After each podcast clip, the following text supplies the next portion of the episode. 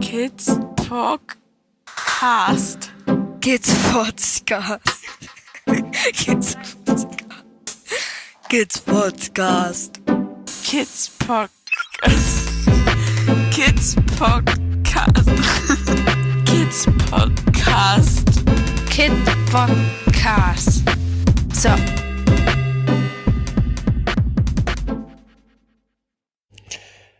Hallo Momochill. Hallo Christian.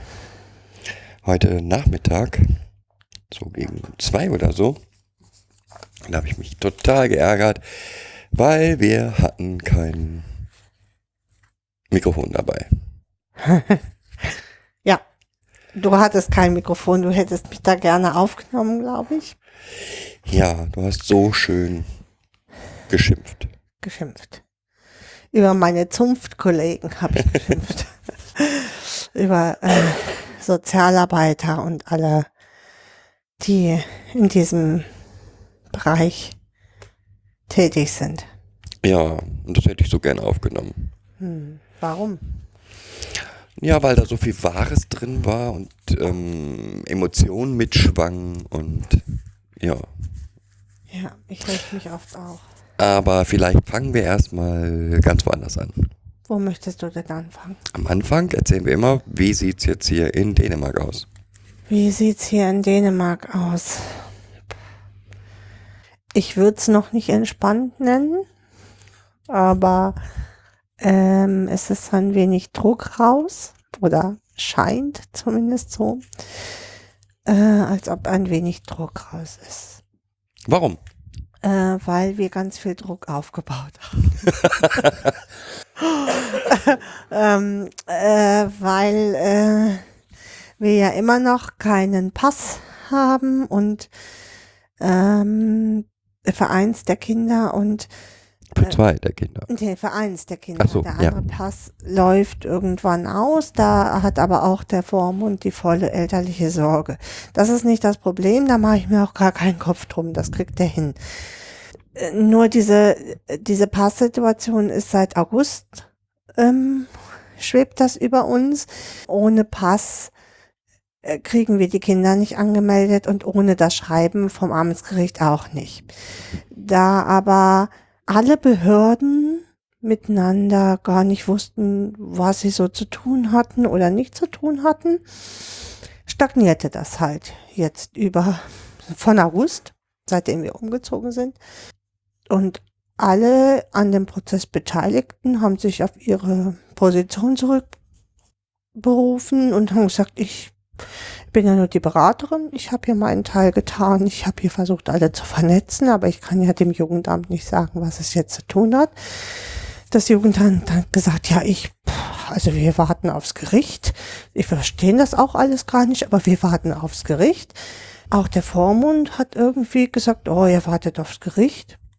Ähm, und über uns schwebte im Endeffekt seit Ende September mh, dieses, diese Glocke, dass wenn wir die Kinder nicht angemeldet kriegten, die Kinder ausgewiesen werden. So, Genau. ähm, um es mal so grob zu beschreiben. Ja, wir hatten, wir hatten ja ein Treffen, in dem genau das auch wörtlich gesagt wurde. Genau, wir hatten ein äh, Treffen mit äh, dem äh, Jugendamt hier in, in, ähm, in Dänemark. Und so genau, also ja, sie müssen, klar, weil äh, Europäer können halt ohne, ähm, es gibt eine Beschränkung der Aufenthaltsdauer ohne Anmeldung in Dänemark und die liegt bei drei Monaten. Bei Kindern unter 14 sowieso. Über 14 sieht das nochmal anders aus. Da kann man bis zum halben Jahr mitspielen, ähm, weil es dann auch um ähm, Arbeitsplätze vielleicht geht. Da kann man diese halbes Jahresfrist vielleicht geltend machen, aber ansonsten gilt halt, dass man sich ohne angemeldet zu sein in Dänemark drei Monate aufenthalten, Aufenthalt aufhalten darf, so ähm, Knoten ähm, im Gehirn. Ähm, und ja, diese drei Monate waren im August, eigentlich äh, Ende Nee. August, Anfang November, jetzt eigentlich rum. August, September, Oktober, Anfang November, genau. Genau. Also, ähm, ja, und ohne Pass, ach so, das kommt noch mit dazu, dass man sich natürlich ohne Pass in einem anderen Land mal gar nicht aufhalten darf. Genau.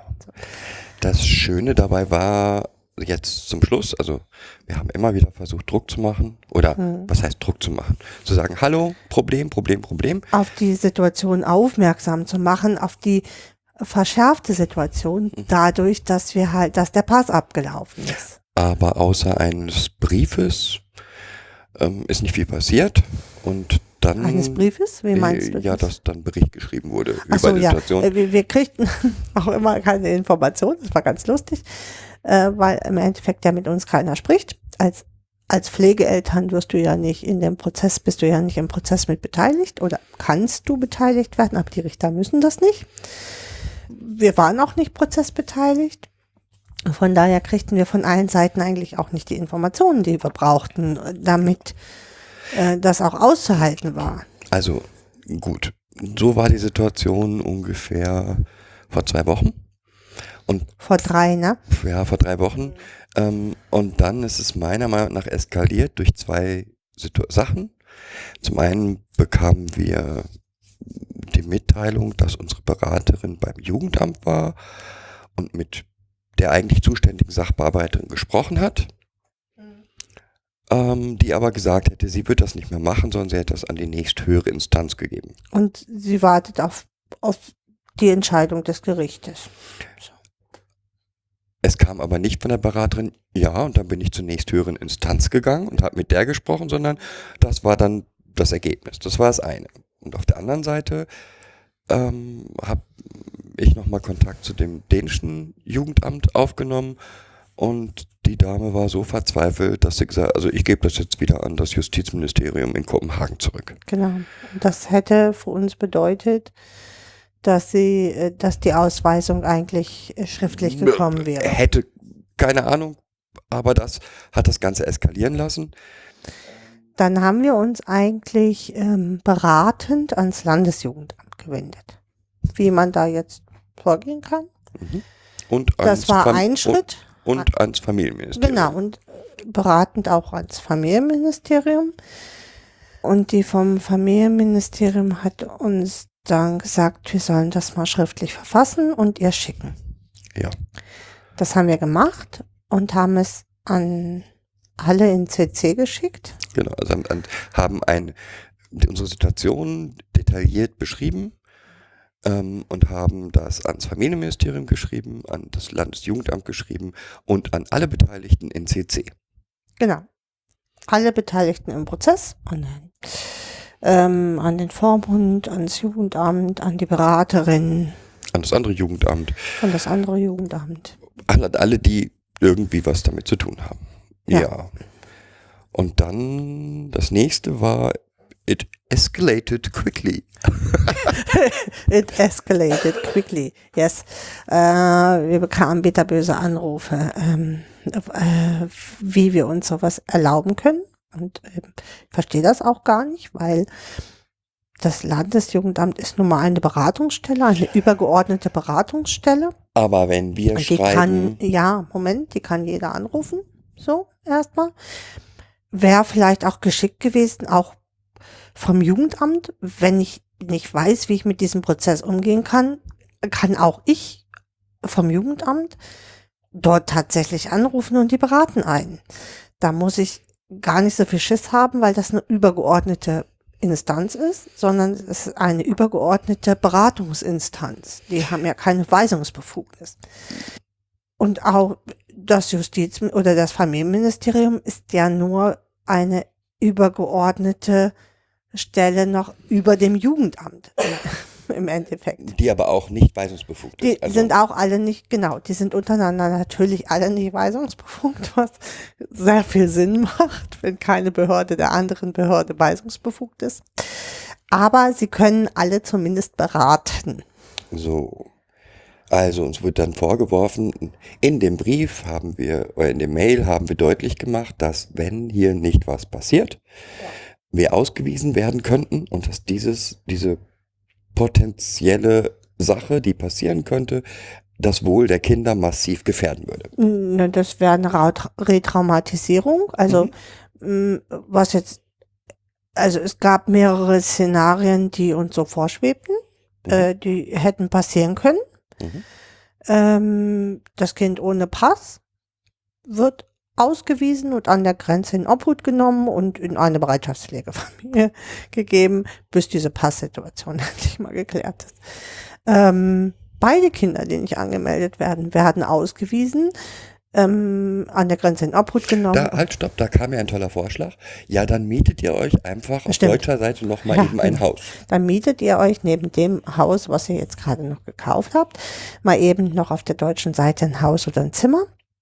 Und dann wohnt ihr da halt. Also müssen ja mindestens zwei oder drei Zimmer sein.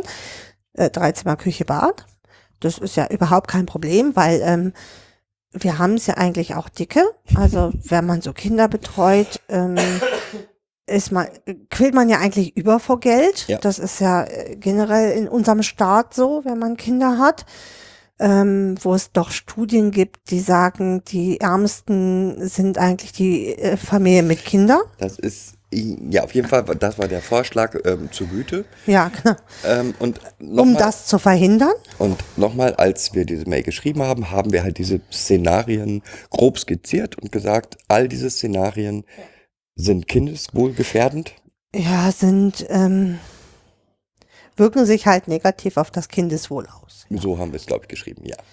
Vielleicht Worauf? haben wir auch den, Be wir haben auch, glaube ich, den Begriff Kinder, also es stellt halt von anderer Seite, weil an alle Beteiligten ja auch nicht wirklich tätig werden, eine Gefahr aufgrund von Untätigkeit, eine Kindeswohlgefährdung aufgrund von Untätigkeit da. So, also dann bekamen wir, dann bekamen wir einen Anruf, Hm. nachdem wir diese Mail geschrieben haben, was uns denn einfallen würde. Auf der einen Seite ohne Bescheid Ohne zu sagen, Rücksprache hm, eine solche Mail zu so schreiben. einen harten Schritt zu machen. Und dass jetzt ja wohl klar wäre, wenn wir schon von Kindeswohlgefährdung sprechen, dass jetzt ja wohl klar wäre, dass die Jugendämter und Alle jetzt tätig werden müssten. werden müssen und eigentlich überprüfen müssen, ob wir hier eine Kindeswohlgefährdung Kindeswohlgefährdung darstellen. Ähm, das ist äh, so ungefähr, ähm, das ist so ähnlich, als wenn man, ähm, ja, wie soll ich das sagen? Mm, ähm, ich, hätte da gerne ein schönes Bild jetzt für, äh, also ob man äh, über unserem Haus direkt eine Atombombe abgeschmissen hätte und dieser Pilz hier direkt aufgekommen wäre. So ähnlich war, fühlte sich ähm, das an, ja. fühlte sich das an, genau. Ähm, sehr beruhigend und ähm, sehr, sehr gut einwirkend auf die Bedürfnisse, auf unsere Bedürfnisse oder auf die Bedürfnisse Der- unser, un, der als Kinder. uns, ähm, als Pflegeeltern und der Kinder.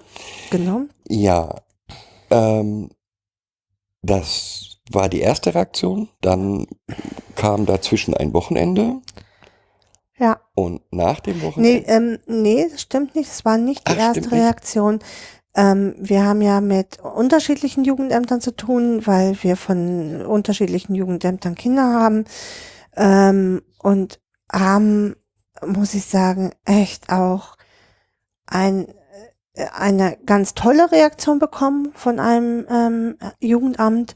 Ähm, dieser Dame, echt, die möchte ich hier auch nochmal echt äh, loben. Ich werde jetzt nicht ihren Namen sagen Nein, und nein, auch nicht, nein, woher das Kind ist. Ähm, aber äh, das war einfach toll. Das war einfach, ähm, ja, so beruhigend. Also es war für uns beruhigend, ähm, dass sie gesagt hat, sie tut mir echt total leid. Also endlich mal einer, der sagt, ei, also äh, es wird alles gut, ich kümmere mich. Ähm, Die einfach, die, die trotz, also trotz der ganzen Hektik und Anspannung, die war, ist es halt bei ihr, ihr nie angekommen.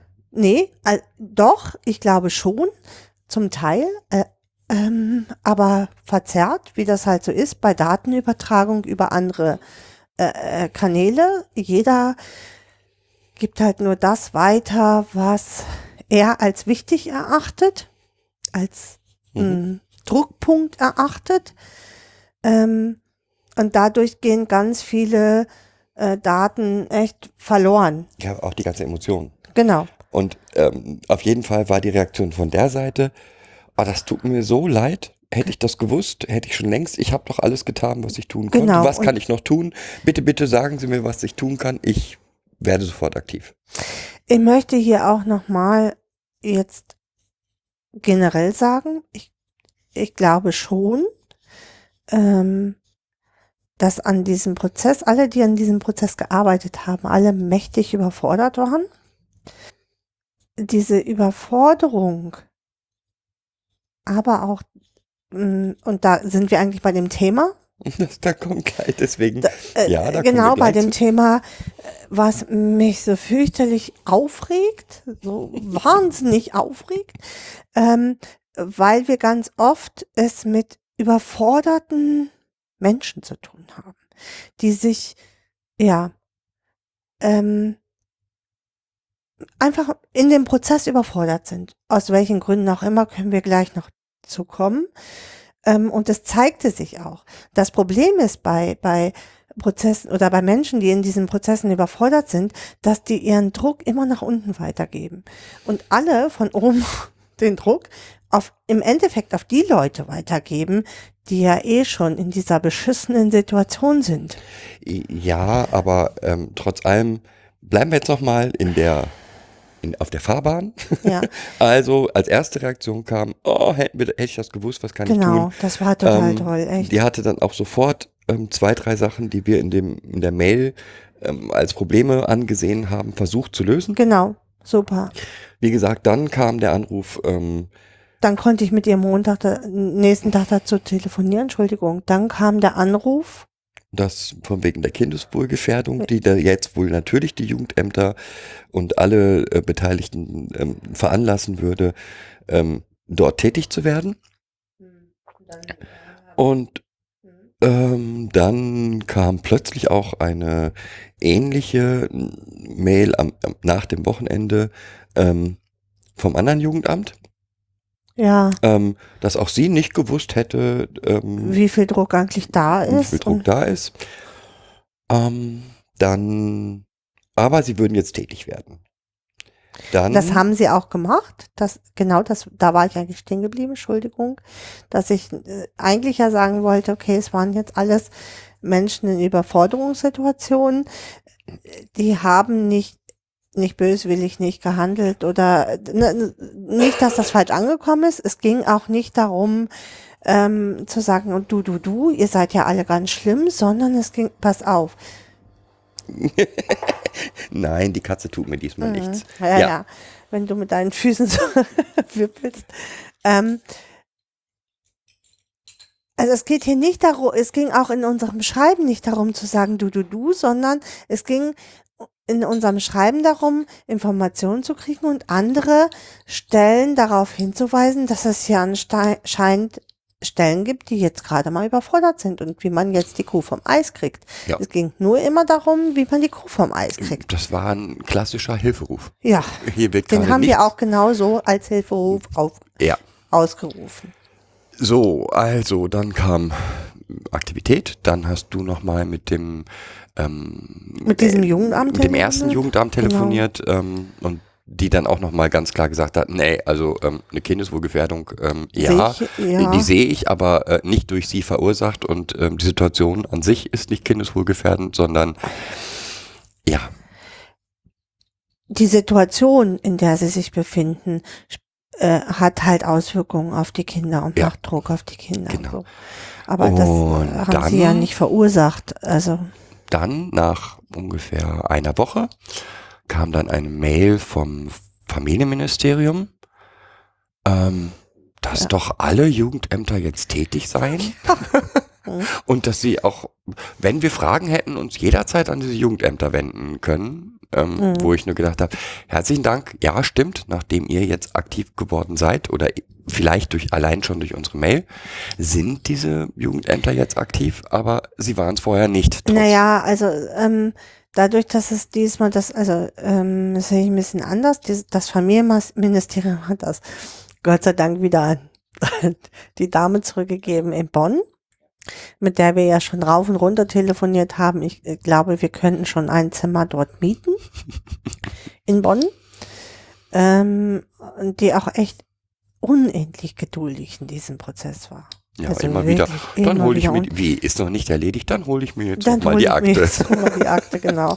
Dann telefoniere ich nochmal mit, äh, mit Kopenhagen, dann gucken wir nochmal und dann versuchen sie mal das und das und ähm, äh, die dann irgendwann auch hier angerufen hat, glaube ich, und gesagt hat, ja, ist ja klar, wenn Sie sich vom Familienministerium wenden, Dann kommt das. landet das natürlich wieder bei mir. So. Genau. Mhm.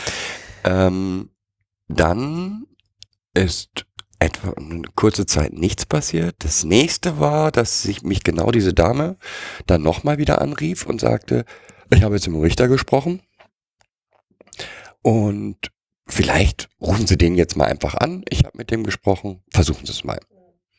Dann hat das zwei Tage gedauert, bis ich den Herrn Richter am Telefon hatte. Und dann teilte er mir mit, also diese Schreiben, Er, er hätte nur nicht gewusst, was er schreiben sollte. genau, weil ihm keiner hätte sagen können, was er dann jetzt eigentlich machen soll, weil äh, also ähm, das deutsche Gericht, so wie ich das verstanden habe, sich ja eigentlich nicht zuständig fühlte, weil die nur nur zuständig werden, wenn jetzt dänische Kinder in Deutschland untergebracht werden. Aber das war ja nicht der Fall. Ähm, so sagte er ja. so sagt er. Auf jeden Fall ähm, konnte ich ihm dann sagen, ja, aber Ihr Gericht hat genauso einen Brief schon formuliert für ein Kind. Wenn Sie den jetzt nehmen und nur Eltern durch Vormund ersetzen, hätten wir schon alles, was wir brauchen.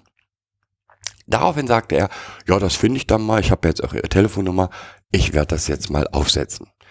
Eine Kopie dieser Schreiben Haben wir von, von zwei Stellen, äh, von einer Stelle jetzt bekommen. auch schon bekommen. Das heißt, es existiert. Es Genau, es ist- existiert, aber die, die Originale sind noch nicht bei uns. Ja. Jetzt war ja noch das zweite Problem. Der Mhm. Pass. Genau. Ähm, weil ohne gültigen Pass können wir das Kind dann trotzdem nicht anmelden. Das war aber Aufgabe eines anderen Richters.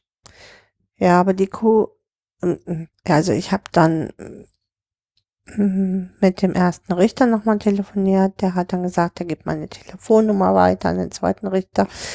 Der hat mich dann angerufen und wir konnten das ganz gut klären, woran es dann gelegen hat und woran es gehangen hat. Ähm, und ähm, ja, es wird jetzt demnächst ein, ein positiver Beschluss gemacht werden, dass ähm, ja, Dass wir diesen, auch dies, noch dass wir diesen den Pass letzten, bekommen. auch noch diesen letzten Schritt machen können. Und tatsächlich sollten beide Schreiben bei uns ankommen, unsere Kinder in Dänemark anmelden können. Ja. Und darauf, finde ich, sollten wir jetzt mit Mit Juleöl. Genau, mit Juleöl. Also da muss ich jetzt erstmal zu sagen, in Dänemark ähm, gibt es einen besonderen Brauch. Da wird ab, ich bitte jetzt nicht mich festnageln, ich glaube ab 10. November ein besonderes Bier gebraut, das Juleöl, Hm. also Weihnachtsbier. Und Das ist ein, ähm, ein Weißbier. Also das, was wir heute ja, aber ein ganz schön dunkles Ja, Weißbier. das ist ein super dunkles Weißbier. Und ja, nochmal ganz kurz dazu. Und da ich dem ähm, ein, mit einem anderen Podcaster, der Labertasche, nette Konversation hatte, musste ich jetzt was finden, was zu Dänemark gehört und habe festgestellt, dass Juleöl wäre das. Also ist eine Besonderheit des dänischen Weihnachtsfestes. Dann habe ich welches für den lieben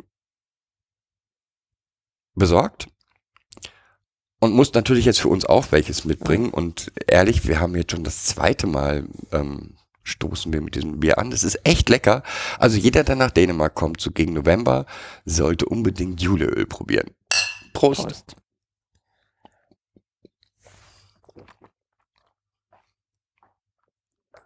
Echt weihnachtlich. Ja. So, soweit zum Stand Dänemark. Vielleicht noch mal ganz kurz. Den Kids geht super gut. Ja. Ähm, wir haben eine Sache fand ich noch, boah, eigentlich finde ich mehrere Sachen, aber eine Sache fand ich besonders beeindruckend. Ähm, wir hatten unser erstes Gespräch in der Schule über eins unserer Kinder. über den, die Ein Situation. längeres Gespräch, ne? Ja, ja, ein längeres Gespräch, ähm, nachdem wir jetzt schon so ein paar Monate hier sind, wo wir mit der Schule gemeinsam sprechen konnten, wie geht's denn weiter, was sind die Probleme und so. Und nach unserer Erfahrung mit deutschen Schulen und deutschen Schulsozialpsychologen, nee, Schulpsychologen, Schu Schulsozialarbeiter. Arbeit, Schulsozialarbeitern, waren wir nicht so ganz erpicht darauf. um das mal so. Ähm, ähm, um das mal so ganz nett ähm, zum Schreiben. Genau. Und dann war das Gespräch und es, ja, eigentlich hätten wir es ahnen können. Alle Anzeichen vorher waren ja schon so. Es war ein komplett anderes Gespräch, als wir jemals geführt haben. Ja, hoffen wir mal, dass wir solche Gespräche, wie wir sie in Deutschland geführt haben, nie wieder führen müssen. Ich war sowas von angespannt, weil ich ähm, ja jetzt auch von mehrere, äh, von allen Seiten solche Gespräche kenne und also auch aus Sicht des Jugendamtes, wenn das Jugendamt dann mit involviert ist, Schulgespräche kenne und ähm, ich die oft als boah, mega ätzend empfinde. Um es echt ähm, mal sehr nett auszudrücken, äh, weil ich immer so äh, sehe, äh, dass da alles im Vordergrund ist, aber nicht das Kind. Ja, wir von Schu als Schule brauchen aber, wir als Schule müssen aber, sind halt die Gespräche, die wir bisher die Kinder geführt müssen haben. aber, die Eltern müssen aber, äh, die Ranzen müssen kontrolliert werden. Äh, der, der Vertrag für die Ranzen müssen untersch muss unterschrieben werden. Ähm, Ich musste gerade mal die Katze wegschicken, weil die mich sonst wieder ins Bein gehackt hätte. ähm, äh, äh, was auch immer. Wir brauchen, das, das Kind funktioniert nicht. Ähm, ja, Ja, und also was war jetzt der Unterschied hier? was war der Unterschied hier? Äh, Und so hab, sowas habe ich, so habe ich das auch noch nie erlebt. Dass alle mh, die positiven Merkmale des Kindes hervorgehoben haben, was sie alles positiv an ihr, an, an diesem Kind entdeckt haben. Ähm, und dass man gemeinsam nach Lösungen gesucht hat, wie man dieses, dieses Kind am Unterricht beteiligen kann. Zum Beispiel so ganz verrückte Dinge wie, ja, wenn ihr zu Hause die Vokabeln übt, dann nehmt das, habt ihr nicht eine Möglichkeit, das aufzunehmen? Äh, klar habe ich eine, eine Möglichkeit, das aufzunehmen. Äh, äh, Katze, nein. Ja, wenn ihr doch zu Hause Diktate schreibt, dann gebt der, gebt dem Gib Kind, dem Kind das doch mit. genau. Ähm, Äh, Ja, klar können wir das machen. Also ich war an, an, äh, also wir hatten uns aufgeteilt, aus Erfahrung heraus haben wir uns aufgeteilt, einer schreibt, einer redet, weil wir uns angewöhnt hatten, nur noch solche Gespräche zu zweit zu machen, weil vier Ohren mehr hören als zwei Ohren und einer sich nur noch darauf konzentriert, das, was vereinbart ist, mitzuschreiben um das dann nachher schriftlich nochmal der Schule zukommen um zu das lassen. schriftlich nochmal der Schule ko- zukommen zu lassen, was wir daraus verstanden haben, ähm, bevor man dann irgendwelche Protokolle kriegt, wo man denkt, das haben wir überhaupt nicht besprochen. da, da war nicht ein Wort von. Ähm, Ja, aber du hast gar nichts mitgeschrieben. nee, ich hab, ich, ich war irgendwann, war ich, ähm, äh, war ich äh, nur noch sprachlos, wie ähm, orient, also wie lösungsorientiert, ähm, kindorientiert Menschen miteinander arbeiten können. Ich, das war, das war unglaublich, unglaublich. Ähm, ja, ähm, frag doch mal das Kind. Äh, wir können ja Beurteilungen schreiben, wenn das Kind Beurteilungen ähm, äh, äh, besser haben kann. Und frag doch mal das Kind, wir müssen ja auch Noten geben, in welchen Fächern es Noten haben will. Hm, Okay, mach ich. Klar kann ich mit dir darüber reden, mach ich. Ähm, Beurteilung, ja. Es, wurden, es ist jetzt nicht so, dass nicht auch Probleme angesprochen wurden. nee, genau. Ähm, es wurden alle Probleme angesprochen, die aktuell da waren, aber es wurde nicht gesagt, das muss jetzt weg, sondern wie kommen wir auf einen Weg, der das Ganze gerade rückt. Und- wo wir das Kind auch irgendwie beurteilen können. So. Wo wir das Kind beurteilen können oder ähm, dass diese oder jene Unstimmigkeit nicht mehr aufkommt oder dass, ja, Wo halt äh, immer nur geguckt wird, wie kann man das, ähm, das herauskitzeln, was das Kind gerade möglich ist zu leisten. So. genau.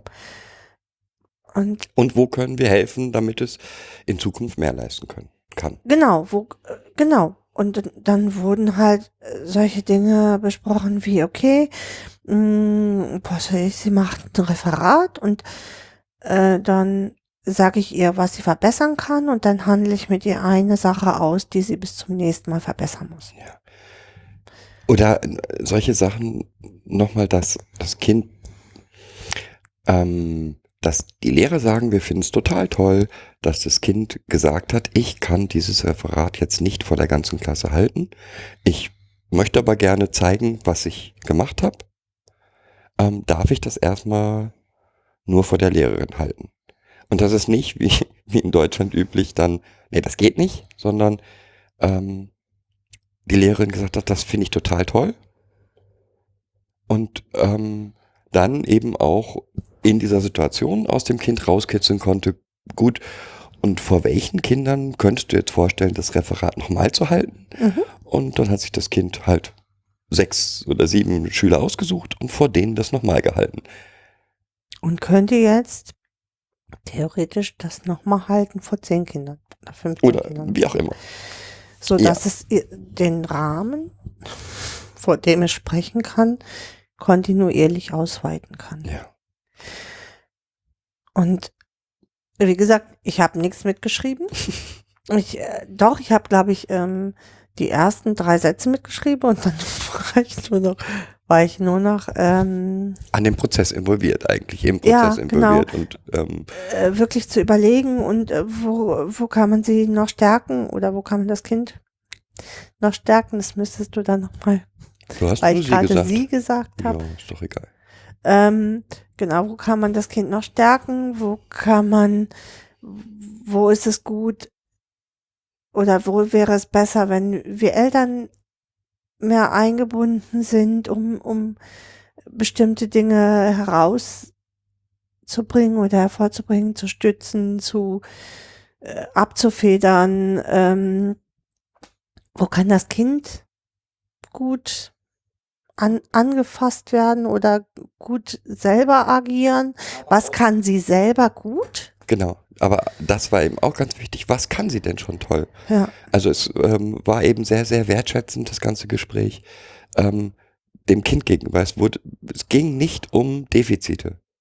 überhaupt nicht. In- Es ging, äh, ging immer nur diese Stärken, die das Kind hat, dazu umzubauen, dass es, ähm, dass es in allen Bereichen irgendwann die Leistung bringen kann, die es, bringen. Genau. Also, Also die es bringen müsste. genau die Erfahrung, die wir uns erhofft haben, ähm, in, in toller Variante auch umgesetzt. Und das ähm, gibt es irgendwas noch hier zu den einzelnen Kindern zu sagen? Also Ja, wir hatten ein ähnliches, eine ähnliche Erfahrung im Endeffekt vorweg ja schon mal mit der anderen Schule von einem Kind. Ähm, ein bisschen anders gelagert, aber wo auch jeder im Endeffekt daran interessiert war, mh, äh, wie kann ich dem Kind helfen und Ja. wie können wir als Klasse dem Kind helfen. Und das habe ich noch nicht erlebt. noch, also nee, Gut.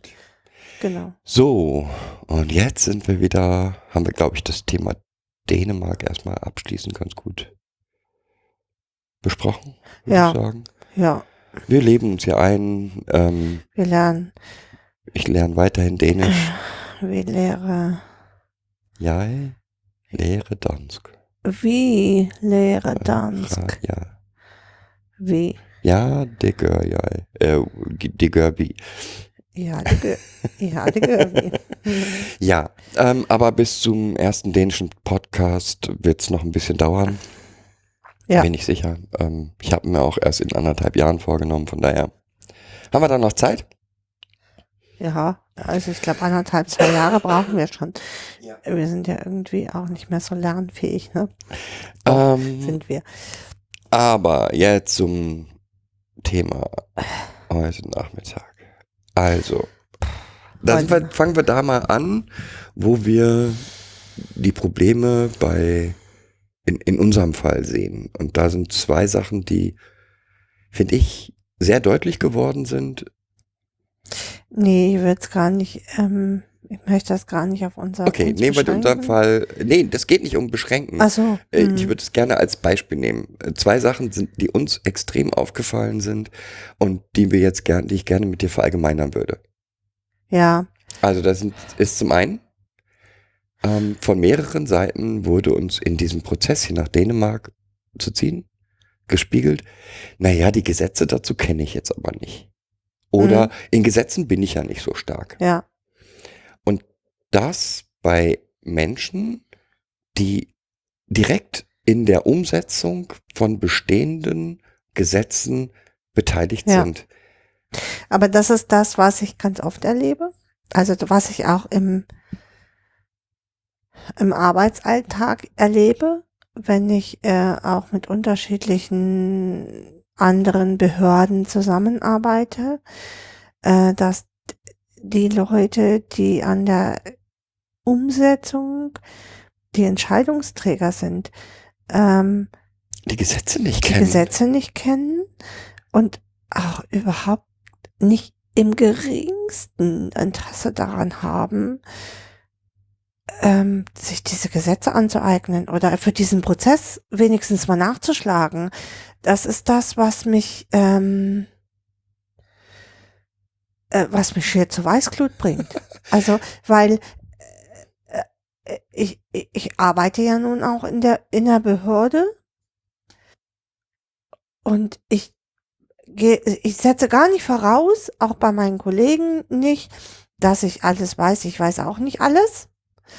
Ähm, ich hatte in der Ausbildung schon, äh, ähm, als ich meine Aus erste Ausbildung als Krankenschwester gemacht habe, schon eine, meine Kursleitung, die gesagt hat, äh, Momo, du musst das gar nicht alles wissen, aber du musst wissen, wo du es nachlesen kannst. Und das hat mir, ja, das hat mich eigentlich mein ganzes Leben lang begleitet. Wenn ich was nicht verstanden habe, auch später im Beruf, dann habe ich mir ein Buch geschnappt und hab, hab nachgeguckt. Hab geguckt, was das denn vielleicht noch sein könnte. Wenn wir jetzt gerade auf der Station und der Arzt keine Idee hatte, dann habe ich halt gelesen und dann bin ich schlau, wie ich war, äh, zum Arzt und habe gesagt, hör mal, ich habe da eine ganz tolle Idee. Ich habe mir das und das nachgelesen. Vielleicht äh, können wir da ja noch mal und und das halte ich auch ähm, gerade in der heutigen Zeit, wo sich alles schnell verändert, auch für natürlich, dass ich dass ich die Gesetze kenne und wenn ich sie nicht kenne, dass ich mich dann schlau mache und äh, das nachlese. Das, Wenn, ähm, wenn aber dann von, wie gesagt, mehreren Sozialarbeitern kommen, ach ja, diese ganzen Gesetze, das ist sowieso so, so schwer zu ich hatte da verstehen. noch nie Bock drauf. Ich hatte da Und noch nie ich Bock drauf. denk, was, was, Entschuldigung, was machst denn du dann hier, wenn du überhaupt keinen Bock auf Gesetze hast? Du machst nichts anderes als den ganzen Tag Gesetze umsetzen. Ja.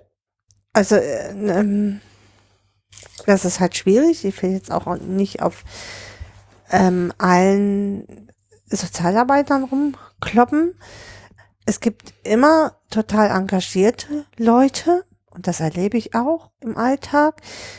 Aber es gibt ganz viele Menschen, äh, wo ich so denke, ja, die machen den Job, weil er von, von Montag bis Freitag äh, Mittag ist, von Montag äh, bis 17 Uhr, von Freitag bis 12. Und ähm, wenn sie Pech haben, haben sie nochmal eine Berufsbereitschaftswoche Woche da drin. Aber sich äh, null, echt null für diese Menschen interessieren, mit denen sie arbeiten. Das ist jetzt schon das zweite Phänomen. Aber äh, bleiben wir noch mal ganz kurz bei diesen Gesetzen. Ja, Ähm, also die, jetzt mal ganz ehrlich, die Bereiche, die euch mhm. angehen. uns Ja, also Du meinst die, die in der, so, Sozialarbeiter. in, in der oder? Kinder- und Jugendhilfe, also Ja. Sozialarbeiter in der Kinder- und Jugendhilfe. Ähm, das sind ist ja gar nicht so so viel. viele Gesetz, Genau. Gesetze. Das, äh, ähm, äh, da geht es im Endeffekt ja um das ähm, Bundeskinderschutzgesetz oder um das Familien, ähm, äh, das äh, bürgerliche Gesetzbuch im Bereich von F Familie ähm, und vielleicht noch irgendwie Ja, die, ähm, Im Bereich Kinder- und Jugendhilfe. Noch. Ja, ähm, vom Familiengesetz noch ähm, äh, haftbar, äh, Haftungsansprüchen von Kindern, äh, ähm, aber ansonsten, äh, ja genau, dann das halt das äh, äh, ähm, KJHG oder das äh, SGB 8 heutzutage, manchmal noch das, ähm, ja, im Bereich von, ähm, äh, jetzt komme ich nicht drauf, ähm, äh, Eingliederungshilfen, äh, dann das SGB 9 oder 10. Ähm, so, und dann haben wir es manchmal noch damit zu tun, dass ähm, wir das SGB II, also das äh, Hartz-IV-Gesetz uns so streift, finde ich, ähm, weil wir es halt oft mit Menschen zu tun haben, die Hartz IV be beziehen. Ja. So, was jetzt neu dazu kommt und was ich, ich super spannend finde, ist ähm, das ganze Asylrecht, weil ähm, dadurch, ähm, dass viele Familien jetzt auch hier sind, wir immer mehr ähm, in der Kinder- und Jugendhilfe ist mit ähm, Familien aus anderen ähm, mit anderem Kulturellen Hintergrund. Nee, das wollte ich eben nicht sagen. äh, ähm, mit anderen Lebenserfahrungen. Mhm. Ne, der kulturelle Hintergrund muss raus.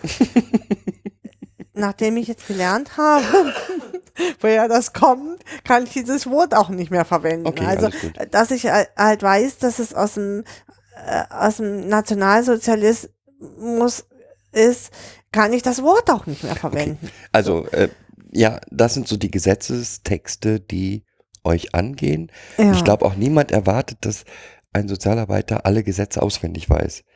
Aber er sollte sie doch zumindest wissen, was ist der Kern des Gesetzes. Und wissen, wo muss ich nachschlagen, wenn ich Genau. irgendwas nicht weiß. Genau, also ich äh, muss das auch gar nicht alles wissen. Auch ich äh, sitze, ähm, gerade wenn ich äh, Sachen ans Gericht schreibe und die belegen möchte, auch oft da und ähm, suche mir nochmal die Stellen genau aus dem äh, Gesetzestext raus, mh, weil ich, ich finde, dass es ähm, auch Sinn macht, das nochmal Gesetz, also fürs Gericht zu hinterlegen, auf, worauf ich mich da eigentlich berufe. Das machen längst nicht alle meiner Kollegen. Ähm, aber ich versuche immer auch, also genauso wie ich nicht nur ähm, Textstellen, also Gesetzestexte äh, zitiere, versuche ich auch immer, wenn ich mich, wenn es jetzt um Bindungstheorien oder um, ähm, dann versuche ich mich immer darauf, auf irgendjemanden zu beziehen. Also so wie beim wissenschaftlichen Arbeiten, Ja, wenn man das macht sozusagen. genau. Okay, also das ist die erste große Lücke, die du, die, die dich wirklich aufregt. Die- also die dass Menschen hier entscheiden. auf, weil ich, ähm, weil ich finde, also dass ähm, also nicht nur die die Behörden, sondern auch diejenigen, die in der Umsetzung sind. Also die ähm, die Kinder hinterher betreuen, ähm, diese Gesetzestexte kennen müssten. Das und das ist ja was, was wir wir beide auch schon in der Fachweiterbildung kennengelernt haben, dass die Leute null Schimmer haben, nicht mal von den Aufgaben der Äh, Menschen. Hinzu kommt für mich, dass das, ähm, dass, dass die Sozialarbeiter im Jugendamt ja auch eigentlich die Aufgabe haben, die Bürger, die zu ihnen kommen, bezüglich der Bericht der Gesetze zu beraten. Ja. Wenn sie sie selber nicht kennen, können sie auch nicht beraten. also genau. ähm, So sehe ich das auch. Fürchterlich finde ich das. Gut, das ist das erste Problem. Ja, äh, ne, das ist, da- da fängt schon an, das ist im Endeffekt der Wasserkopf, was ja sich nur durchzieht und ich frage mich immer, ob das an der Berufsgruppe liegt, Sozialarbeiter. Ähm, immer mal wieder, weil ich ja auch ähm, dieses Studium absolviert habe und bei ganz vielen gedacht habe, oh Gott, so, ja, ich weiß, das ist fürchterlich bös. Ich habe, glaube ich, heute Arrogant. sowas ganz Fieses gesagt wie äh, entweder besoffene oder vollbekiffte Typen, die kein oder äh, Leute, die keine äh, entweder überhaupt nie in diesen Vorlesungen sind oder äh, ja noch ausnüchtern. Also, ich war heute richtig böse. Ja, aber jetzt kommt noch das zweite eigentlich. Und das ist das, was, was dich eigentlich, uns oder dich eigentlich noch viel wütender macht. Nämlich. Be in Beratungsprozessen. Oder äh, was meinst du? Ja, jetzt erstmal dann in Beratungsprozessen. ja. Man kann halt nur beraten, wenn man grundlegende Idee der aktuellen Theorien hat. Äh, ja, und, und äh, Kenntnisse zumindest von seinem Fachgebiet, in dem man berät. Also, Und das, was uns immer wieder auffällt, ist, dass Menschen oder äh, Menschen, die in diesen sozialen Bereichen arbeiten, sich einer Fachrichtung oder einer Theorierichtung massiv verschrieben haben ja, und alles aus dieser einen Theorie oder ja, Richtung raussehen. Also, die haben dann eine Zusatzqualifikation in was fällt Ihnen mal also ein? was, ähm, äh, äh, systemische Beratung ist ja immer mein, mein allerliebstes, äh, da kriege ich ja immer, äh, also nicht, dass ich was gegen systemische Beratung habe. Das will ich hier sagen. Ich habe aber was dagegen, wenn man das nun anwendet. Ähm, wenn man, ähm, also soziale Beratung macht für mich als, als Art Diagnose, ähm, Kriterium in diesen Familiensettings, in dem ich jetzt arbeite, richtig Sinn. Da Systemische richtig- Beratung. Mhm. Genau, die systemische Beratung, weil ich mir das System unter unterschiedlichen Blickwinkeln angucken kann und gucken kann, mh, welche, ähm, wer hat welche Rolle in dem System, äh, wer ist derjenige, der am, am krankesten ist, der das im Endeffekt ja auch immer wieder kippelt, wer stabilisiert das System immer wieder, damit das alles immer wieder so hinkommt Also das- ein tolles, dass es ein schwarzes Schaf gibt. ein und- tolles Analyse-Tool. Das ist für mich, genau, das ist für mich ein Analysetool. Wenn ich diese Analyse oder diese Diagnose gem gemacht habe, also im Rahmen der Sozialdiagnosen, kann ich mit dieser Familie anders arbeiten. Mhm. So, das setzt voraus, ich nehme die Dinge, die dort auftauchen, auch wirklich ernst. Nee, nee, nichts, gar nicht. Oder ich habe echt meine Schwierigkeiten damit, ähm, dann auch systemisch weiter, Entschuldigung, zu beraten, weil, wie Luhmann schon sagt, man nie weiß, was dabei rauskommt. Und wir heute alle zielorientiert arbeiten. Und ich, äh, also, kann ich irgendwie da irgendwas reinkippen, so SPFH oder was auch immer, äh, die dann systemisch berät und wo man echt nicht weiß, was kommt dabei rum. Also ich könnte mir in der konkreten Arbeit einer SBFH es noch am meisten vorstellen. Also jemand, der dann kontinuierlich in dem System arbeitet, da kann ich es mir noch vorstellen. Also ja, ich habe ja auch als SPFH gearbeitet und auch unter systemischen Kri- Kriterien gearbeitet. Und ähm, aber es bedarf, also man muss sich halt echt bewusst machen, dass man im Endeffekt, und da kommt man auch gar nicht drum rum, ähm, in dieses System mit eingebunden wird. Ähm, das ist immer schwierig, weil das ähm, unterstellen anderem als Nicht-Profession, was völliger, für mich völliger Bullshit ist, weil alleine, wenn ich in dieses Familiensystem gehe und dort das analysiere und, und berate, selbst ich als ähm, in meiner Funktion, habe ich schon einen Platz in dieser Familie. In den Köpfen, in den, und ich, ich bekomme auch einen Platz zugewiesen in dieser Familie. Ähm, da muss ich mir, das ist Blödsinn, da zu sagen, das ist ähm, unprofessionell oder das, passiert, das ist so. Da brauche ich mir gar nicht. Man ähm, muss sich dessen bewusst sein. man muss sich dessen bewusst sein, dass alleine, wenn die, wenn ich einen Anruf kriege und ich muss rausfahren, acht A-Meldungen, äh, dann geht, äh, bin ich eigentlich schon unten durch, weil bin jetzt hier der Böse, der 8a ist ja immer Kindeswohlgefährdung.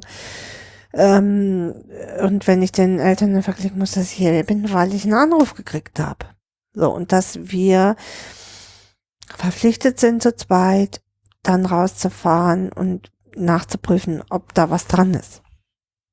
So, dann habe ich schon immer, dann sind alle Alarmglocken bei den Eltern schon immer an. Ich habe auch alle Alarmglocken wach. Ähm, die finden mich blöd und ich muss sie erstmal blöd finden. So, so ist das. Sorry, ja. Dann müssen wir irgendwie gucken zusammen, wo, weshalb das jetzt so ist und ob da was dran ist oder nicht dran ist. Und dann müssen wir überlegen, wie wir die Kuh vom Eis kriegen. Ja.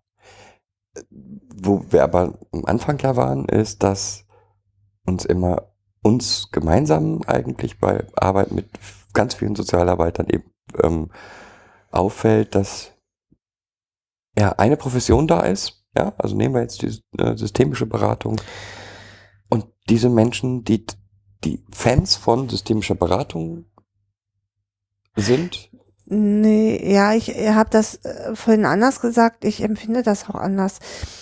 Heute geht es darum, ganz viele Methoden sich anzueignen. Und zwar nicht nur eine. Ich stehe zwar vielleicht hinter einer, aber ich habe ganz ein Methodenkoffer. Me- Methodenkoffer. Das ist so auch so ein tolles Wort, was ich so besonders liebe. Methodenkoffer.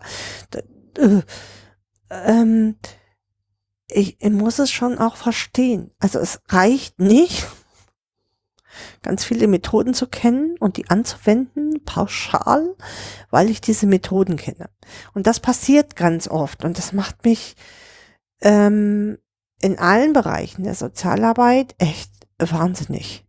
Wobei das ja sogar noch einen Schritt weiter geht, das, was da ähm, diese, diese Methoden Ja, ähm, ersetzen ganz oft Haltung. Und ohne Haltung, eine Methode ohne Haltung anzuwenden, ja. so als Ersatz von Haltung, funktioniert gar nicht. Mhm, genau. Ähm, äh, ja, ich äh, muss mir, ich, äh, ich muss mir, glaube ich, als Sozialarbeiter im Rahmen meines Studiums überlegen, wer ich sein will als Mhm. Sozialarbeiter. Und diese Rolle kann sich natürlich verändern. Auch meine Rolle hat sich verändert äh, im Laufe meiner Berufsjahre. Ähm, oder meine Haltung hat sich verändert, vielleicht so. Ähm, und dadurch habe ich mich natürlich auch verändert. Und ich, ich kann das, ja, und das, was ich so vermisse, ist, ist heute, ähm, ist Haltung. Mm, Und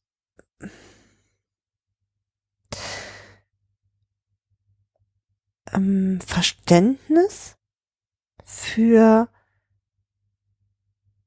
die Menschen, die sich in diesen Lebenslagen befinden. Mhm. Ähm, ich erlebe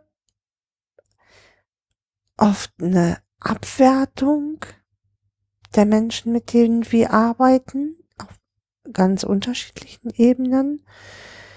Mm, Und so ein darüber, darüber stellen über die Menschen. sich selbst über die Menschen. Genau, sich Mhm. selbst erhebend über die Menschen. Ähm, ähm, Also sind Lehrer gar nicht die schlimmsten, sondern Sozialarbeiter? ähm, mh, ich finde, beide Berufsgruppen haben was überaus äh, absolutes Oberlehrerhaftes. ähm, ja, und das, ähm, Wir können ja mal so ein klassisches Beispiel nehmen. ja, Also, können wir. ähm, Situation, Kind kommt nicht gut in der Schule zurecht, Sozialarbeiter kommt in die Familie, weil Eltern sagen, ne? Weil Schule sich an Jugendamt, Jugendamt wendet. wendet und Jugendamt dann tätig werden muss oder wie auch immer. Mhm, genau. Was sind die ersten drei Sachen, die passieren werden? Ähm, die ersten drei Sachen. Mhm. Ähm, die Schule will Di- Diagnosen haben. Unbedingt von diesem Kind. Ähm, das Kind äh, muss sich ganz fürchterlich ändern. Ähm, und das, äh, sowohl Kind als auch Eltern werden ohne Ende mm, ohne Ende beschämt. Beschämt auf allen Ebenen. Wobei für mich, das, also das, was mir jetzt vorschwebte, war, dass dann jemand, also sich die Situation anguckt. Das erste Vorwurf ist, das Kind ist zu viel am Computer. Ach so, äh, dann haben wir eben aneinander vorbei. ja, ist ja okay. Ja, das ist auch immer. Ja. Also das Kind ist automatisch, äh, zu viel am Computer, es hat ein Handy. Ähm, Das muss man mal Und die. Eltern gehen alle beide arbeiten. Das, das geht ja mal gar nicht. das geht mal gar nicht. So. ja, ja. Und Keiner hat Zeit für dieses Kind. Genau. Und äh, keiner, also allein schon dieses, das Kind ist zu viel am Computer. Ja. Ähm, keiner, der Sozialarbeiter Arbeiter. hat sich äh, jemals ähm, mit einem der Spiele wirklich auseinandergesetzt. geht ja noch gar nicht mal um Spiele. Also wenn das Kind jetzt die ganze Zeit den Computer anhat, weil nebenher YouTube läuft, weil da hat es seine Musik her, ja, dann wird das ja genauso gewertet, Ja. als ähm, wenn es mit Skype mit Freunden weil es ja telefoniert, Video guckt dabei. wenn es mit Skype mit, äh, mit Freunden telefoniert Ja, oder gemeinsam Minecraft spielt Ja. oder das ist ähm, Minecraft sowieso. Ähm, ja, ähm, genau. so, es wird, äh, der Computer an sich Ist, ist böse. ist für Sozialarbeiter ein absolutes rotes Tuch. Äh, Sozialarbeiter, Pädagogen, Lehrer, alles in dem Bereich ist das nur bös. Ähm, und ähm, ich empfehle meinen Kollegen, also ich habe das echt auch schon gemacht, ähm, dass ich den Film von Netzpolitik Den werden wir auf jeden Fall ähm, ähm, weiterempfohlen habe, um sich da schlau zu machen. Ähm, ich setze mich da auch regelmäßig in die Nesseln, regelmäßig, und hole mir böse Blicke ab. Ähm, weil ich sage, ich, äh, ähm, ich sag's jetzt mal ganz un unnett, ja, ähm, das sage ich meinen Kollegen natürlich so nicht. Verdammt noch mal, wenn du es noch nie gespielt hast, du blöde Plonze, dann probier's doch mal aus. ja, Wie gesagt, also die, die Frage, was machst du denn am Computer, wird ja schon nicht gestellt. Sondern selbst wenn, äh, selbst wenn, auch diese Frage wird schon gestellt, ähm, äh, aber es wird trotzdem nicht die, also äh, äh, die Frage wird ganz viel gestellt. Mhm. Ja? Also was macht das Kind denn am Computer? Aber es wird ja nicht differenziert. mhm. Ähm, es, es folgen keine selektiven Schlü Schlüsse daraus. Also ähm, weil ja allein dieses am Computer sein schon äh, fürchterlich bösartig ist. Ja. Ähm, weil es ja immer noch besser ist. Die Kinder gehen raus bei Rotz, Rotz und Sauwetter. Äh, bin ich übrigens auch für, bei Rotz und Sauwetter rauszugehen. Ähm, und, und spielen Fußball. Ja, yeah, weil so ein, so ein ähm, dickes Kind ja auch unbedingt Lust hat, Fußball zu spielen. Ganz, ganz wahnsinnig viel Lust hat. Es wäre vielleicht echt sinnvoll für dieses Kind, m, eine sportliche Betätigung zu suchen, was bei Jungs ja oft dann von Sozialarbeitern darin mündet, dass man mit denen unbedingt ey, eine Kumpelsportart ausprobieren muss, Fußball. Ähm, weil jeder Junge ja auch unbedingt gerne Fußball spielt. Also ich, ich habe hier eigentlich nur solche Exemplare, die gerne Fußball spielen, Ja. die Ja, so die- viel Angst vom Ball haben. Die beiden Mädels spielen gerne Fußball. Äh, mittlerweile. Ja. Mi mittlerweile. Ähm, aber äh, das hat es ja auch unabhängig davon, äh, äh, ähm, also nicht jeder Junge mag jetzt gerne Fußball spielen oder sich draußen gerne bewegen. Äh, Es gibt tatsächlich solche Kinder, die sich nicht gerne draußen bewegen. Ähm, und für die muss ich vielleicht andere Dinge finden. Aber es muss ja nicht, ähm, das ist das eine. Das andere ist, hey, so what? Wir leben in einer Welt mit Computern. Wir leben in einer Welt mit Handys.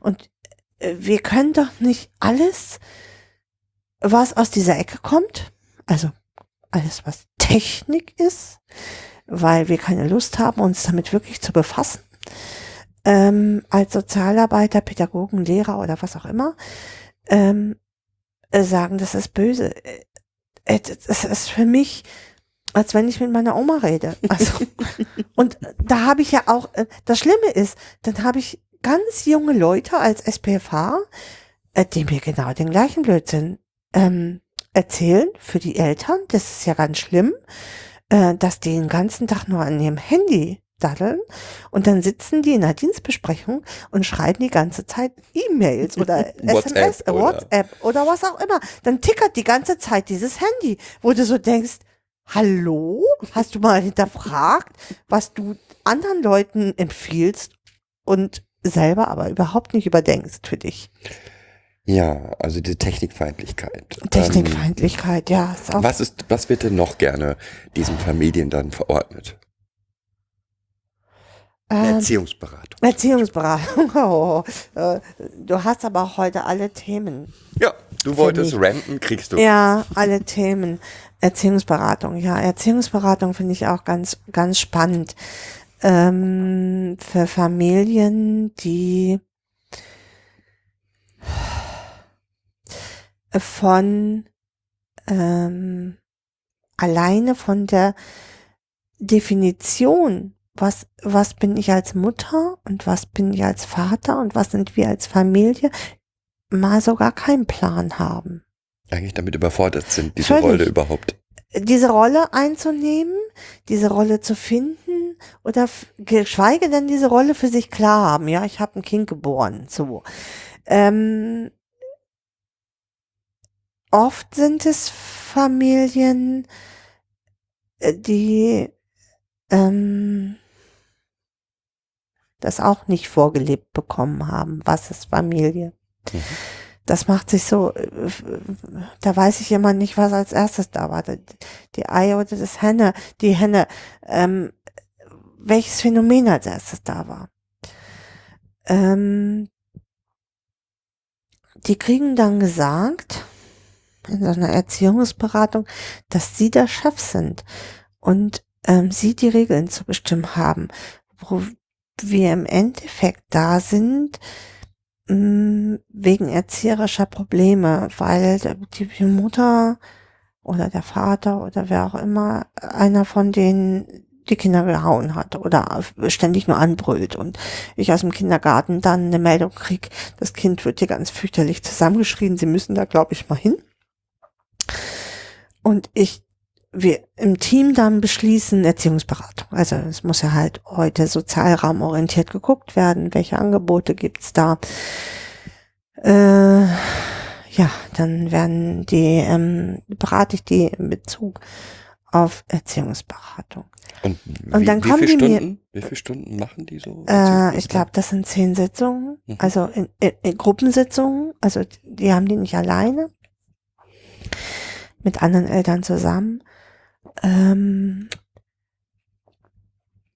ja, und dann kommen die wieder und oder ich, ich, gehe rein in die Familie und dann ähm, machen wir eine Hilfeplanung und dann erzählen die mir, dass sie jetzt auch bei dieser Erziehungsberatung waren und dass ähm, ähm, dann erlebe ich eine Szene mit, wo äh, das Kind fürchterlich angemotzt und angeplagt wird und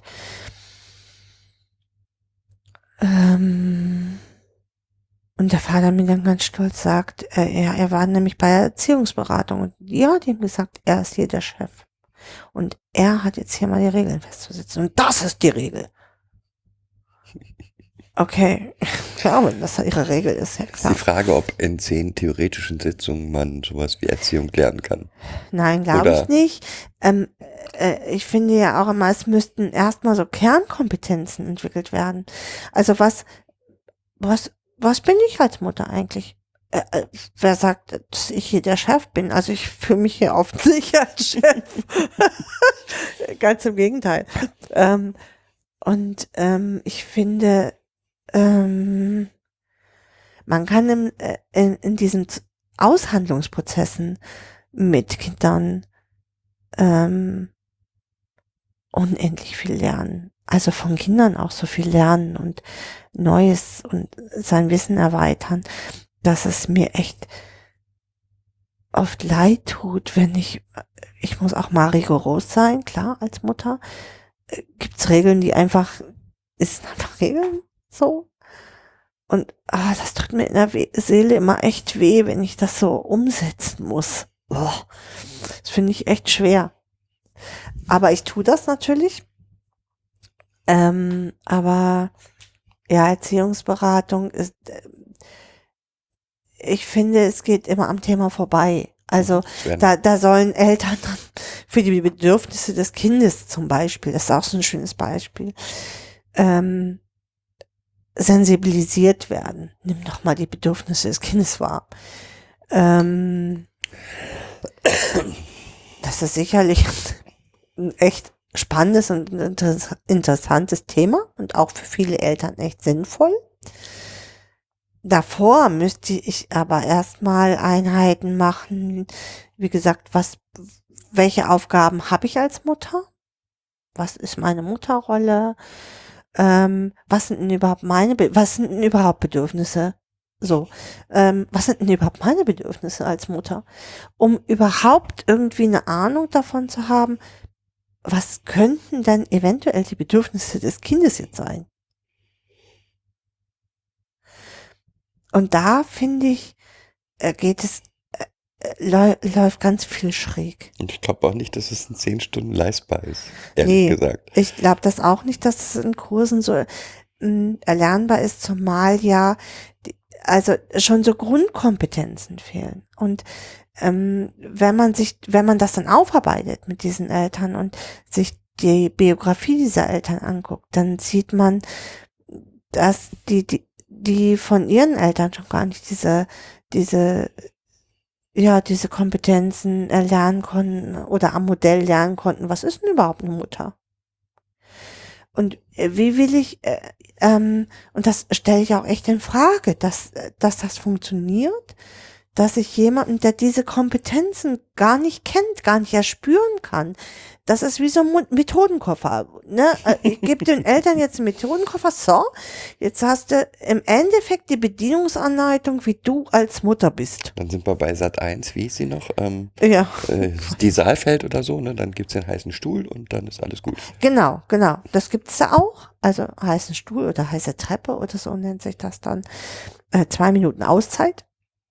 Ständig gibt's irgendwelche Auszeiten, wo die Kinder sich und und das Schlimme ist, die Eltern setzen das dann auch ständig ein, weil sie es ja überhaupt, äh, weil ihnen ja auch fehlt zu verstehen, was, was ich mir damit schaffe mit so einer Auszeit, kann ich ja ganz viel schaffen. Also auch ich bitte mir manchmal eine Auszeit aus hier und sage, boah, du gehst jetzt echt mal in dein Zimmer, jetzt habe ich aber genug davon, dass du mich hier ständig anblagst. Ähm, wenn du jetzt nicht in dein Zimmer gehst, dann passiert dir ein Unglück. Nein, äh, dann werde ich richtig sauer und dann pump ich hier rum und dann pumpen wir uns gegenseitig an. Das, Das macht echt überhaupt keinen Sinn. So, also, und das zu verstehen, ähm, da mangelt schon. Und ich äh, finde, es fehlt so das Gespür, ähm, wann ist es Zeit, wann ich sowas anbieten kann. So einen Erziehungskurs jetzt nochmal obendrauf, um es zu verstärken, das, was ich erarbeitet habe. Und wann ist es echt noch Zeit, die Menschen an die Hand zu gehen und zu sagen, guck mal, das ist dein Baby, ähm, ähm, guck's doch mal an, wie niedlich das ist, wie klein das ist, wie viel Schutz das braucht. Ähm, oder ne, das ist dein dreijähriges Kind, das will jetzt schon, das will draußen auf den Spielplätzen, das will da klettern, ja, ich weiß, ich sehe, du hast Angst, ähm, aber das, äh, da musst du jetzt die Zähne aufeinander beißen und das Kind jetzt da klettern lassen, so. Ähm, und das fehlt mir ganz oft. Also erstmal das an die Hand nehmen, um überhaupt erstmal einen Anfang zu haben. Ja, genau, das an die Hand nehmen. Also ich kann jemanden, ähm, das wäre so, als wenn ich das Kind draußen auf, die, also ein Baby draußen auf die Straße legen würde und sagen würde, jetzt lauf doch mal. du bist Ja. ja. übertreibst aber jetzt. Nee, ähm, ich glaube, wir haben das Gespür verloren dafür, was, ähm, welche Unterstützungsangebote äh, diese Familien erstmal bräuchten, um zu verstehen, um überhaupt ein, ein Gespür für ihr, äh, für sich selber als, als Mutter oder Vater zu haben und dann ein Gespür für das Kind zu entwickeln. Und das äh, machen zum Beispiel ähm, die Monika Ziegenhain und äh, ihre Kollegin, die haben in, äh, ich glaube, Bielefeld oder Bochum so eine Laborstation. Die machen da, die fangen da, die fangen das ganz gut auf. Die machen da ganz viel mit jungen Müttern und ihren Babys, mit Schreiambulanzen. Die machen da echt viel und das, ähm, das fehlt mir. Also diese. Das ist, und das ist eigentlich das Schlimme. Ja, Ja. also das ist ja, ähm, da, das ist ja nicht so, dass das Wissen nicht da ist, wie es gehen könnte. Ja, aber ähm, das Wissen muss nicht, also das, das Wissen, das da ist, muss nicht zwangsläufig bei den Menschen in den Köpfen genau dazu führen.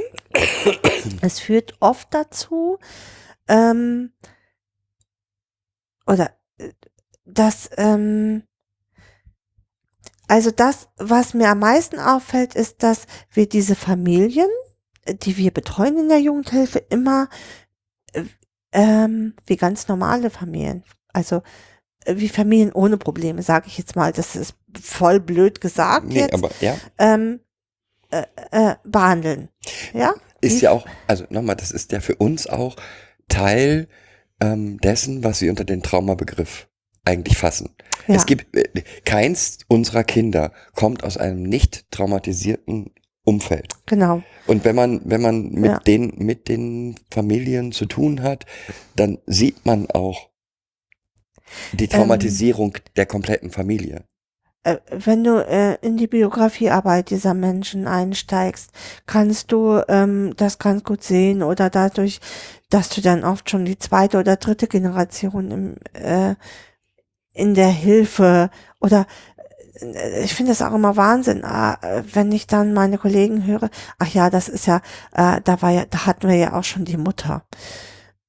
Und das ist ja äh, die Tochter von, von dem so und so äh, wo ich dann immer denke, äh, ja, also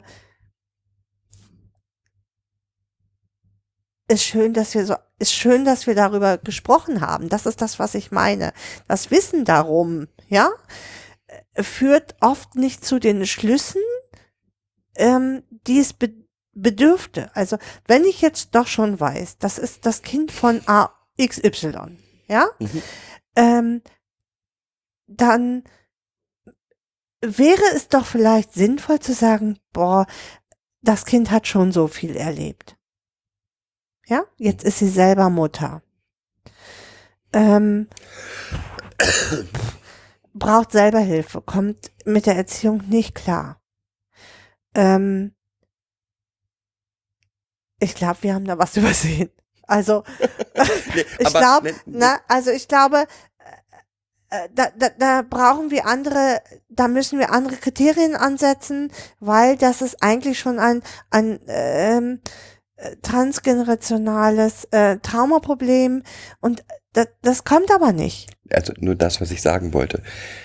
Da hast du mich mit dem Wissen falsch verstanden. Hm. Ähm, ganz, ganz viele, ähm, wie soll man es nennen, Vorzeigeprojekte ähm, Projekte zeigen, dass, dass in der Gesellschaft das Wissen vorhanden ist, wie man zum Beispiel ähm, Müttern aus solchen Situationen helfen kann, überhaupt Mutter, ja, als Mutter zu agieren. Es gibt Lösungen. Ja, Ja, also Ziegenhain und Co. haben eine Lösung, wie man, wie man diesen Menschen Brisch, helfen kann. äh, Brisch und, Bindungstheorien. äh, all die. So, aber, aber äh, ganz ehrlich, Christian, da- das, was passiert, ist, ähm, dass mir Menschen sagen, dass ich sage, wir bräuchten eigentlich eine Gruppe ähm, für, also wir haben immer äh, alles um Bindungstheorien im Kleinkind bis drei Jahren. Und eigentlich bräuchten wir was danach, weil ähm, viele Familien auch erst kommen, wenn, der, wenn dann so der Kindergarten darauf hinweist. Und dann sind die aber schon drei oder vier oder fünf, die Kinder. Ähm, und dann schlage ich das vor und dann muss ich mir echt, muss ich mir anhören, ja, aber da ist ja sowieso, sowieso schon Hopfen und Malz verloren. Und wenn ich mit dieser, wenn ich diese Einstellung und dann, dann sitze ich, dann sitze ich brodelnd in diesem Team und denke, wenn ich diese Einstellung habe, dass da eh schon Hopfen und Malz verloren ist, bei, Bei einem dreijährigen oder bei einem vierjährigen Kind, meine Güte, was machen wir denn alle hier? Wieso sitzen wir dann mit 17 Mann im Team? Wieso sind wir dann so viele hier? Nee, Das geht ja, das geht ja weiter, ne? Also Ja. ähm, diese, diese Hoffnungslosigkeit ist ja auch was, was du. Äh, Ja, und ähm, ich habe da ganz lange schon drüber nachgedacht und ähm, es beschäftigt mich ja auch, weil ich ähm, im, im Rahmen meiner Arbeit äh, pausenlos an Grenzen stoße, weil ich äh, immer anders arbeiten möchte und es mir nicht gelingt, anders zu arbeiten.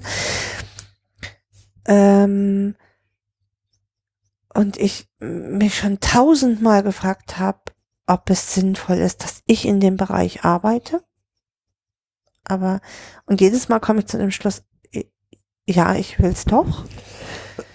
ähm, ich, äh, also, ähm, weißt du, als, als, ähm, ich bin im Endeffekt darüber angefangen nachzudenken, als ich bei Martin, dem, äh, Martin Kühn in dem Seminar war und als es um Selbstfürsorge ging.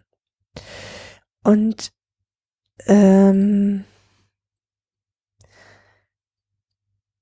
in also alles, was ähm, so Teams gibt, also so, Sozialarbeiter im Jugendamt ist ja eigentlich Einzelkämpfer, Lonely Wolf. Zwar hast du ein Team, aber eigentlich bist du ja einsam unter weiter Flur. Ähm, und so in den, ähm, ich erlebe das äh, immer häufiger, dass es in der Jugendhilfe, also in der stationären Jugendhilfe oder in den ambulanten Teams echt Chefs gibt, die, die sehr selbstfürsorgend für ihre Klienten, also für ihre Angestellten sind und wo auch die mh, so Psychoedukation und auf sich selber aufpassen viel, viel tiefer verankert sind. Und es war ja eine, eine Frage von Martin auch an mich, was braucht Jugendamt? Und Jugendamt bräuchte genau das. Ähm, dass ähm, also entweder kriegst du voll den Anschiss, also es gibt eigentlich nur Anschiss, ja, ähm, weil du einen Prozess völlig versaut hast, ähm, weil du jetzt schon wieder jemanden in Obhut genommen hast ähm, und schon wieder Kosten verursachst ähm, oder äh, weil du denjenigen immer noch in dem Hilfeprozess hast, ohne äh, diesen Hilfeprozess nach einem Jahr jetzt zu beenden. Ähm, oder das Kind noch in einer stationären Einrichtung ist und noch nicht wieder zurückgeführt ist und du immer nur Kosten, also du hast immer nur noch, kriegst du die Kosten vorgerechnet. Ähm, äh, oder es hat sich jemand über dich beschwert, was natürlich passiert. Ähm, und du kriegst eigentlich pausenlos nur Anschiss und bist eigentlich immer nur mit, ähm, mit Krisen beschäftigt in der Mhm. Jugendhilfe. Du, komm, also du kommst ja dann gar nicht dazu, die netten Prozesse abzuarbeiten. Das machen ja andere. Du bist also ständig nur in Anspannung. Und ich glaube, dass ganz viele ähm, Menschen absolut ausgebrannt sind. Ähm, aufgrund des Kostendruckes auch desillusioniert sind, weil sie müssen ganz lange ähm, Dinge aushalten, die sie nicht verändern können, weil jetzt gerade das Geld nicht da ist, weil jetzt gerade oder weil auch der Prozess einfach noch nicht so weit ist, dass man was verändern kann. Ähm, und eigentlich zu wenig Selbstfürsorgestrukturen da sind. Keine. Und mhm, gar keine. gar keine. Außer die, die man sich irgendwie selber schafft. Genau. Also du kannst dir 100 Stunden Supervision gönnen. Also auch diese Supervision, die du machst, sind ja oft Fallsupervision. Das heißt, du stellst einen Fall vor, mh, der dir echt unter den Nageln brennt. Und das ist im Endeffekt wie auf dem heißen Stuhl sitzen. Das ist auch keine Supervision. Ja. Das ist Entschuldigung. im Endeffekt wie auf dem heißen Stuhl. Ja, weil jeder dir sagt, was für eine Scheiße du da eigentlich baust. Oder, ja, es, es kommt ja keiner und sagt, Mensch, Ulrike, ey, da, oh, äh, das muss auch, Mensch, Momo, da, da musst du, ähm, da hast du aber auch echt einen Scheißgrad. Ja? Hinterher vielleicht, nach der Supervision, boah, das war echt anstrengend heute für dich, ne? Hm. Ja, ja, war's. Danke, danke der Nachfrage. All diese Supervisionen, die wir machen, sind eigentlich Fallsupervisionen, wo wir Fälle äh, äh, oder wo wir teaminterne Probleme besprechen, weil es einen hohen Krankenstand gibt, weil es vier Schwangere gibt, weil es was auch immer das Team gerade nicht rund läuft ähm, und jeder eigentlich so auf, auf dem Zahnfleisch kraucht. Und das empfinde ich auch so. Also die Falldichte sehr hoch ist, ähm, die Fälle, allein die Bemessungsrate für mich schon schizophren ist, wenn ich einen Fall nur als Fall anlegen kann, wenn ich eine Hilfe installiert habe, zum Beispiel, dann ist es erst ein Fall. Ich führe den zwar auf, aber all die Beratungen, die ich davor habe, wegen Kindeswohlgefährdung und gucken und bis ich, bis ich da irgendwie Hilfe installiert habe, ähm, die ganzen Stunden, die, die werden im Endeffekt nicht als meinen Fall gerechnet. Ja. Aber das ist wahrscheinlich von Jugendamt zu Jugendamt unterschiedlich. Das ne? äh, ist ganz unterschiedlich von Ja. Jugendamt zu Jugendamt. Ja. Sodass äh, man auch da sagen muss, das, was dann immer so rumgeistert in Medien, ähm, 50 Fälle, 40 Fälle, ähm, äh, Man, man, versucht diese, äh, man versucht eine Bemessungsgrenze zu machen. Das stimmt auch. Also es gibt auch eine Obergrenze und du kannst dann auch, wenn du da drüber liegst, auch äh, die Hand heben und sagen, hier, ich habe zu viele Fälle. Dann hast du aber meistens schon viel zu viele Fälle. Also wenn bis dann mal das verteilt wird. Ähm, ähm, Ich, ich wollte nur sagen, das ist, das, ist- die Anzahl der Fälle ist dann auch noch die Frage, wie zähle ich sie? Genau. Ja? Also Es- es ist toll, ich kann nur 15 Fälle haben, wenn ich aber dafür 40 Prozent meiner Arbeit nicht zählen darf, ähm, nützen mir die, die 15 Fälle auch nicht. Ja, oder so wie, ähm, ne, so wie in meinem Bezirk habe ich, äh, würde ich jetzt mal sagen, bestimmt sieben Fälle alleine nur mit ganz schwer mehrfach komplex trau traumatisierten Kindern und Familiensystemen, die über Generationen hinweg äh, komplex traumatisiert sind. Ja, das, ich kann das auch stumpf abarbeiten. Ja, also da hatten wir jetzt in diesem ganzen, ne, deinen Rant über soziale Arbeit. Boah, ich bin noch lange nicht fertig. Ich weiß, ich w- wollte auch was Neues einbringen. ähm, wo, wobei natürlich das, was du sagst, sagt ja vor allen Dingen, ganz vieles dieser Probleme entstehen durch Überforderung. Ähm, äh, nee, ähm, äh, Überforderung der Sachbearbeiter ist nur ein Teil. Äh, ähm, ich könnte einen ganzen Teil der Überforderung wettmachen durch Wissen. Mhm. Ähm, und indem ich ähm, die Jugendhilfe nicht als Wirtschaftsunternehmen sehe. Ja? Die Jugendhilfe kann kein funktionierendes Wirtschaftsunternehmen sein. Kann es nicht. Das ist äh, so ähnlich wie Hartz, Hartz IV, ja? Ähm, all diese Probleme, die wir angeblich haben, sind hausgemachte Probleme. Mhm. Ähm, weil wir oder unsere Politiker für mich entschieden haben, die Gelder nicht dementsprechend zu verteilen.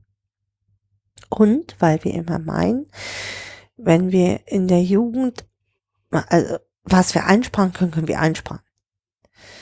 Ähm, und das ist für mich kurzfristig gedacht, weil es das Problem im Endeffekt nur in die späteren Jahre verschiebt. Also wenn ich die Förderung und ähm, der Kinder vernünftig machen würde, die Förderung und die Bildung und ähm, wirklich gut machen würde, dann hätte ich vielleicht nicht mit dem 18., sondern mit dem, ich sag mal, 25. Lebensjahr. Ähm, Rollmann sagt doch, dass sich das schon bis 30 verschoben hat, die Adoleszenz. Ich sag mal, zwischen dem 25. und 28. Lebensjahr Menschen haben, die voll, viel mehr vollwertige Mitglieder und auch ähm, ähm, arbeitspolitisch anders eingebunden werden könnten. Aber das sind dann nicht mehr die Kosten der Jugendhilfe. Wenn, Nee, genau, das, genau, das sind dann nicht mehr die Kosten der Jugendhilfe. Wenn ich ähm, ab dem 15. Lebensjahr bekommt ein Kind Hartz IV, kann ein Kind Hartz IV bekommen. ähm, äh, wir sind für bis zum 18. Lebensjahr zuständig, manchmal auch noch mal bis zum 19. oder 20. Lebensjahr. Das will äh, das neue Gesetz bis zum 18. Lebensjahr begrenzen. Ähm, und das ist massiv kurzfristig gedacht. das ist äh, für mich massiv kurzfristig gedacht. Ganz, ähm, äh, weil, weil ich, wie gesagt, die Gelder ja noch verschiebe. Weil wenn ich, wenn die Kinder krank bleiben, und das sage ich mal so, also krank und auffällig bleiben und ihre Schule deshalb nicht schaffen, dann verschiebe ich das Problem später in, die, in das Arbeitsleben. In, und dann bleiben diese, diese Jugendlichen und, und jungen Erwachsenen im Hilfebezug. Das liegt ja nur daran, weil du so ein ständig denkst, du musst alle Kinder retten. Nein, äh, ich denke nicht, dass ich alle Kinder retten muss. Ähm, ich finde nur, und ich finde nur, dass wir heutzutage, äh, heute als oft keinen guten Job mehr machen. Und äh, äh, aus Gründen dessen, dass die Politik sagt, äh, brauchen wir eigentlich so nicht. Und Ja, ihr auch Jugendamt das Ziel bekommt, die im nächsten Jahr 15 Prozent weniger Geld auszugeben. Gelder einzusparen. Genau. Genau. Und dann, und das ist immer so eine Pendelbewegung. Dann müssen wir 15 Prozent einsparen. Im nächsten, nächsten Jahr liegen wir 50 Prozent drüber, ähm, weil ich so viel eingespart habe. Und da, diese Phänomene sind einfach nicht untersucht. Ja. Alles gut, das ich. Ähm,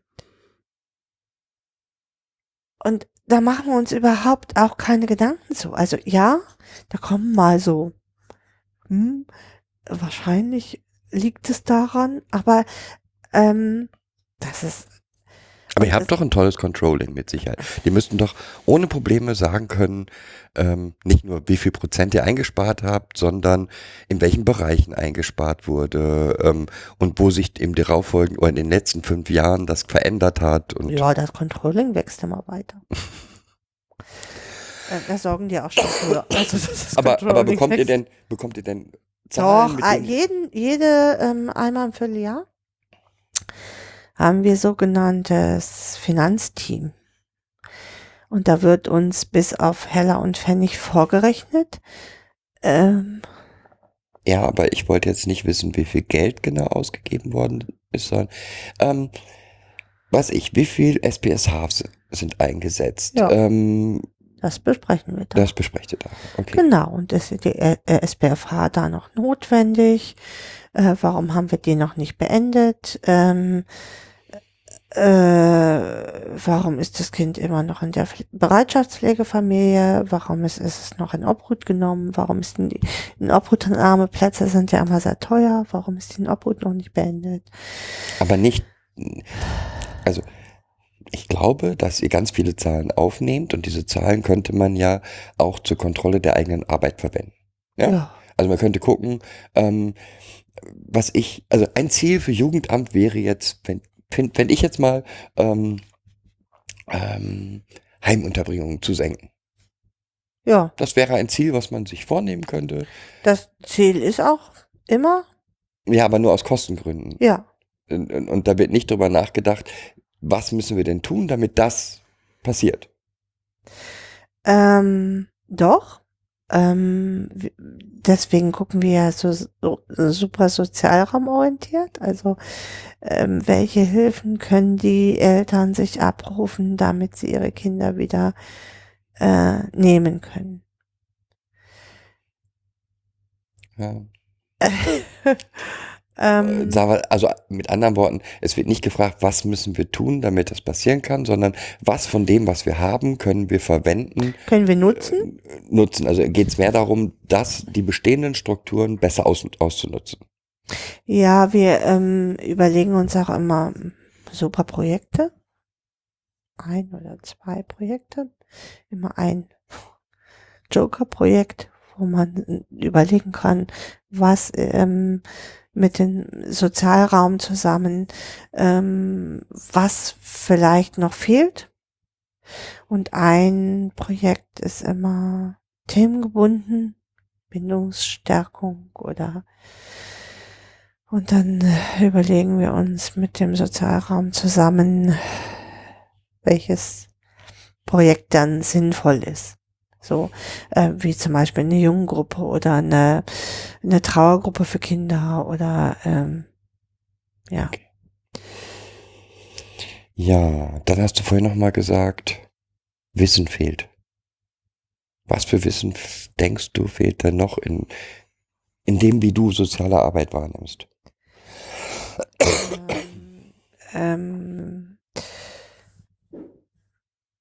f- äh, Wissen über Traumatisierung von Familiensystemen, Kindern, Bindungsstörungen ähm, und die richtigen Schlüssel rauszuziehen. Also das ist ja das, was ich vorhin sagte, oder auch über Autismus.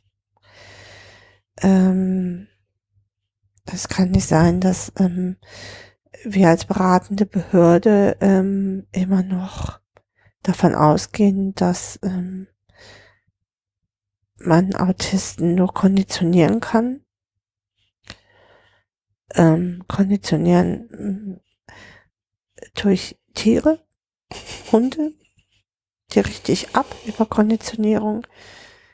Ähm, bei, bei Kindern fällt mir das echt schwer, das überhaupt in meinen Kopf zu kriegen, dass es Menschen gibt, die sowas tun. Und dass wir als übergeordnete Behörde das auch noch unterstützen und diesen Weg mitdenken. ähm, äh, ja, über Autismus, was ist Autismus? Sich wirklich damit, also über viele ähm, Verhaltensauffälligkeiten von Kindern wirklich zu wissen. Mhm. Und da geht es nicht nur um Autismus, geht Nein, da geht es um, um Dissoziation, um, um selbstverletzendes Verhalten. Selbstverletzendes um Verhalten, ähm, Lernstörungen, Konzentrationsstörungen, ähm, Unruhezustände, ähm, alles, was es auf diesem Hallo Momo Jill, eigentlich sind wir jetzt mitten in der Aufnahme. Ja, eigentlich sind wir mitten in der Aufnahme. Ja. Alles, so die anderthalb Stunden, die wir, die eigentlich jetzt wollten, haben wir aber weggeschmissen, weil sie nicht, nicht, ja, waren nicht strukturiert genug. Du meinst mein Sozialarbeiter-Bashing? Das geht ja weiter, aber mh, wenn, dann soll es auch gut gebasht sein oder gerantet oder wie auch immer. Aber vielleicht nochmal ganz kurz. Ähm, Zu den neuesten Neuigkeiten? Genau, vielleicht sollten wir jetzt einfach mal eine Rückblende machen. Zu unseren letzten vier Tagen. Drei. Drei? Äh, es fühlt sich so an, als wären es 200 von der Schnelligkeit her. Also beim letzten Mal, als wir aufgehört haben, Ja. war es so, dass, Wir wussten, dass alles passieren sollte, aber Also- hatten noch nicht schriftlich. aber hatten noch nicht schriftlich. Genau. Wir hatten schon über jemanden gesehen, dass es ein Schreiben gibt zu dem Aufenthalt über ein Jugendamt, aber noch keine, wir selber hatten die Schreiben noch nicht. Und wir wussten, dass ein Richter was zum, zum Pass schreiben wollte, aber wir selber hatten noch nichts. Das hat sich alles entspannt. Zumindest ist das Schreiben, sind die Schreiben jetzt da und zumindest wissen wir von dem Vormund, dass das Schreiben für den Pass, also der Beschluss für den Pass da ist. Genau. Jetzt fehlt also noch die Umsetzung. Das Die heißt, Umsetzung. wir müssen noch einmal zu unserem alten Wohnort den Pass verlängern und einen neuen Pass beantragen. Genau, und sowas wie ummelden und Ja, was wir bisher nicht getan haben, Autos ummelden. weil wir Angst hatten irgendwie. Ja. Genau. Ja, das war so ein bisschen wie Weihnachten, Geburtstag und ähm, alles auf einmal. Ostern auf einen, mhm, auf einen Tag. Nur mal so, das Lustige finde ich, dass ich nach, ich sag mal, so einer halben Stunde, yeah, super, dann wieder in das tiefe Loch der Erschöpfung gefallen bin. Also diese letzten vier Monate, fünf Monate, Ja. August, September, Oktober, November, Dezember, waren sehr kräfteraubend, sehr aufregend und führen jetzt zu dieser absoluten Enderschöpfung, finde ich, die man immer so hat, wenn man so lange so angespannt war. Ja, aber trotzdem, alles wird gut. Ja, sagst Alles. du immer. Genau, ich sag das immer und Das diesmal hat sich's wieder gezeigt, alles wird gut. Ja, und es hat sich gezeigt, dass es sich lohnt zu kämpfen. Ja, auch gegen, auch gegen ja, die Annahmen von anderen Menschen. Klar, man tritt damit auch immer Menschen auf die Füße. Aber es beschleunigt doch ein Verfahren extrem. Also, wenn du dir jetzt überlegst, in den letzten drei Wochen Mhm. haben wir im Endeffekt das erledigt, was davor angeblich fünf Monate nicht. Ja, ja. Aber trotzdem bei einer fünf Monate lang dauernden Sache von Beschleunigung zu sprechen. Naja, wir haben, wir haben im Endeffekt, wie gesagt, dafür gesorgt, dass innerhalb von drei Wochen das abgearbeitet wird, was angeblich fünf Wochen, äh, fünf Monate lang nicht abzuarbeiten Ja, war. alles gut, alles gut, alles gut. Alles gut. Und äh, das bringt mich, da zeigt sich, dass ich noch zu viel Energie habe. äh, weil das bringt mich wirklich äh, fast äh, um den Verstand, dass es äh, so viele Menschen gibt, die sich, die die Zeit für sich gepachtet haben und ja, dann telefoniere ich mal und ähm, ja, dann rede ich mal und ja, dann rede ich aber nicht mehr mit der richtigen Stelle, sondern dann ist es ja abgegeben, aber da, ich habe ja nicht mit der anderen Stelle geredet. Und all diese Dinge, die bringen mich, zeigt sich einfach, dass ähm, viele Köche den, den Brei verderben. Je mehr Menschen da am Werk sind, desto mehr Menschen meinen, sie können sich auf ihren Lorbeeren ausruhen. Okay, so. Und in, in, in deinem Sozialarbeiter-Rant waren wir letztes Mal stehen geblieben bei der Forderung, mh, dass Sozialarbeiter die Gesetzestexte, die sie umzusetzen haben und über die sie beraten haben, vielleicht auch gelesen und verstanden haben sollten. Und das nächste Thema, worüber du dich immer so gerne aufgeregt hast, sind Sozialarbeiter, die ihren eigenen Lebenskontext auf die Lebenswelten von Klienten umlegen, äh, überstülpen. Ja, okay, beschreib mal. beschreib mal. Men- Menschen, die äh, sehr behütet äh, aufgewachsen sind und in der festen Partnerschaft leben und früh äh, ein Haus gebaut haben und ein festes Leben haben, in dem sie leben und einen Freund seit einem 14. Lebensjahr haben, jetzt immer noch sehr jung sind, selber keine Kinder haben und meinen, äh, meinen, das wäre für alle Menschen das Ziel des Lebens, der Sinn des Lebens. Ja, wobei das natürlich noch viel, viel weiter geht. Ich meine, Ja. da hast du jetzt ein Beispiel genannt. Ja, ja. Das erlebt man halt immer wieder. Mhm. Also in ganz vielen Bereichen, dass ähm, gerade Sozialarbeiter oder Berater das, was sie für die, was sie selber für sich als Lösung erarbeitet haben, meinen, das müssen ihre Klienten jetzt auch alle umsetzen. ja, genau. Und das bis ins kleinste Detail. Mhm.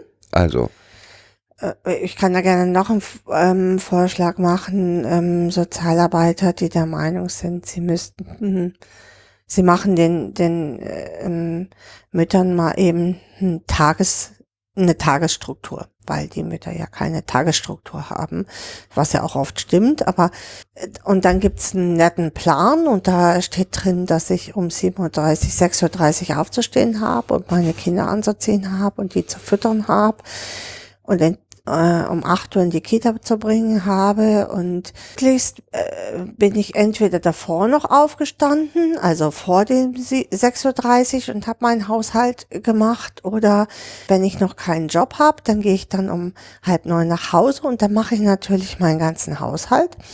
Und dann hole ich um 12 Uhr, dann habe ich schon vorgekocht. Dann hole ich um 12 Uhr die Kinder von der Kita und dann essen die Kinder und dann können die Kinder einen Mittagsschlaf machen und in der Zeit, die, das ist dann meine Freizeit. In der Zeit kann ich dann leise Dinge verrichten, damit die Kinder nicht aufwachen. Also sowas wie lesen oder am Computer ein bisschen rumdaddeln. Mm, Und dann gehe ich nachmittags mit den Kindergarten auf den Spielplatz, äh, ähm, nach, in, Mit den wenn- Kindern. mit den Kindern wieder auf den Spielplatz, genau, wenn die Kinder aufgewacht sind. Erstmal kriegen sie natürlich noch einen kleinen Snack. Ähm, und dann gehe ich mit den Kindern auf den Spielplatz oder treffe mich mit anderen Müttern, die Kinder haben oder spiele mit meinen Kindern ähm, und dann bereite ich das Abendessen vor. aber es ist doch alles toll. Das ist alles super. Ich bewundere die Mütter, die das wirklich so tun. Und auch die Erzie äh, Sozialarbeiter, die das anscheinend wirklich alle so tun. Mit ihren Kindern und es hat nur nichts mit der Lebenswelt äh, des Klienten zu tun. Und zwar in keinster Weise, sondern mit der Lebenswelt des Sozialarbeiters, der das so tut. Und das, das prangere ich sehr an, weil ich äh, finde, ich kann mich da nicht hinstellen und dem Menschen sagen, so hast du das zu tun, sondern ich müsste mich dann erstmal mit ihm, mit dem Klienten auseinandersetzen, wie sieht denn seine Lebenswelt aus und ähm, mich an seiner Lebenswelt mit dem Tagesplan orientieren. Das heißt jetzt nicht, dass der um 11 Uhr aufsteht und dann leider verpennt hat, die Kinder in den Kindergarten zu bringen. Aber ähm, es muss schon auch sehr äh, umsetzungsnah und äh, praktisch für den Menschen sein, für den Klienten sein. Warum sollte er das sonst umsetzen? Sonst passiert immer genau das, was ich so hasse als Sozialarbeiterin oder als äh, vom Jugendamt, dann macht der Mensch das nämlich genauso lange, wie die SPFH da drin ist und dann ist alles von Arsch. Und äh, das macht ja keinen Sinn. Ja, also, sondern der Mensch soll ja verstehen, warum er das tut, warum das wichtig ist, eine Tagesstruktur zu haben. Und das fehlt mir ganz oft in der Umsetzung. Es klingt auch absolut absurd eigentlich. Ja, aber so sehen die Pläne oft aus. Den, den, den habe ich da mal erarbeitet mit der Klientin. Mhm. So, so. Das ist ja ein, ein, sehr spannender Plan, kann ich dann nur sagen. Ist dann nicht erarbeitet, sondern ich habe einen Plan für die, für die Klientin erstellt. Genau, genau. Ich habe den Plan, vielleicht noch, wenn es hochkommt, dann saß die Klientin daneben und hat das alles äh, gut abgenickt. Ja, klar, mache ich dann. Das sind so die typischen, finde ich, die typischen Fehler in der SBFH, dass ich so denke, ich gehe da rein und dann krempel ich diesen, diesen, diesen Haushalt mal von unten nach oben auf. Ja, also ich glaube, ich glaube, also für mich ist das so unvorstellbar, ja? Hm? Was? Ähm, weil, weil das, was, was du, genau ist für dich so unvorstellbar? So unvorstellbar, dass da Menschen ähm, in eine Familie gehen mhm. mit ihren eigenen Vorstellungen, mhm. wie Familie, wie ähm, alles auszusehen hat mhm. und dann ähm, dieses, dieses, diese Vorstellung über die Familie kippen und glauben, damit wird was besser. Und das, das Absurdeste an der ganzen Geschichte ist ja, dass du solche Sachen auch erzählst, wenn, dass das auch passiert, wenn die in ja, in Familien von komplett anderen kulturellem Hintergrund ja. Äh, gehen. Ähm, und genau. also äh, natürlich ist es wichtig. Äh, weißt du, das, das Verrückte daran ist dann, dann geht eine, ich, also man versucht ja immer kultursensibel zu arbeiten. Das allein das macht mich schon. Also indem man dann Sozialarbeiter da einsetzt, die einen ähnlichen Lebenskontext haben, also auch in, aus dem gleichen Land kommen oder zumindest die gleiche Sprache sprechen. Macht ja auch Sinn. So von der Sprache her macht das total Sinn. Meistens sind diese Leute aber in Deutschland aufgewachsen und haben komplett die Lebens Welt der Deutschen adaptiert, also angenommen und gehen jetzt in, in diese Familie und bringen, bringen ihre, ihre Lebensweltvorstellung in diese Welt. Und dann finde ich, wird schräg. Also es geht ja nicht nur darum, dass man miteinander sprechen kann. Ja, also es geht ja auch darum, dass man füreinander Verständnis hat und versteht, hm, dass die Mutter eine andere Rolle hat als, als eine deutsche Mutter oder verstehst du, was ich meine? Ja, ich verstehe es sehr gut. Die gleiche Sprache zu sprechen heißt nicht mit demjenigen klar. Ja, also das, ähm, das fällt mir dann so auf. Klar ähm, lebe ich oder leben diese Familien in unserer, äh, nein, in, in, äh, in Deutschland und ähm, haben sich an bestimmte mh, hm, Regeln und so auch anzupassen. Also, dass das Kind um acht in der Schule sein muss oder äh, dass Kinder aus dem Kindergarten selber abgeholt werden und nicht die ältesten Kinder die Kinder aus dem Kindergarten abholen. So, das meine ich damit. Ja. Äh, das ist ja ganz ohne Zweifel. Ja. Also es geht ja nicht darum, ja. Ähm, Äh, Nun ja, es ist schon so, dass in anderen ähm, Lebenswelten die älteren Geschwister im Endeffekt die jüngeren Kinder erziehen und äh, die Eltern eher die Grundversorgung machen. So. Also, Aber- das ist alles nicht das Thema. Hm. Also, es geht jetzt nicht darum, dass es bestimmte Regeln gibt, ähm, an die sich die auch, auch halten müssen. Ja. Aber es geht eben um dieses, hier ist mein fertiges Lebenskonzept und jetzt versteh doch endlich, wenn du das machst, wird alles gut. Mhm. Dann wird deine Welt viel einfacher. Genau. Und Mhm. das Spannende dabei ist, dass es, wie gesagt, bis ins Detail geht. Also Ja. auch wir haben das schon oft erlebt, dass ein Berater eine bestimmte Vorstellung hatte, wie irgendwas, also was erholsam ist, ja, also beispielsweise, und dann dich fragt und sagt, ja, aber warum machst du nicht das und das? Warum setzt du dich nicht nochmal aufs Sofa und ruhst dich aus? Genau. Ja, Als Beispiel. Und ich, und ich bei mir alle äh, roten Alarmglocken angehen und ich so denk, ähm, ich soll mich jetzt aufs Sofa setzen und mich ausruhen. Das ist für mich in bestimmten Zeiten auch Erholung, aber jetzt gerade ist es das nicht. So.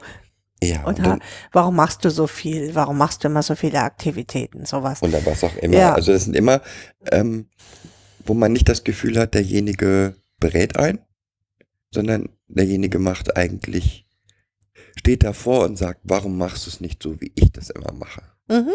Genau. Und äh, so geht das natürlich auch im Jugendamt.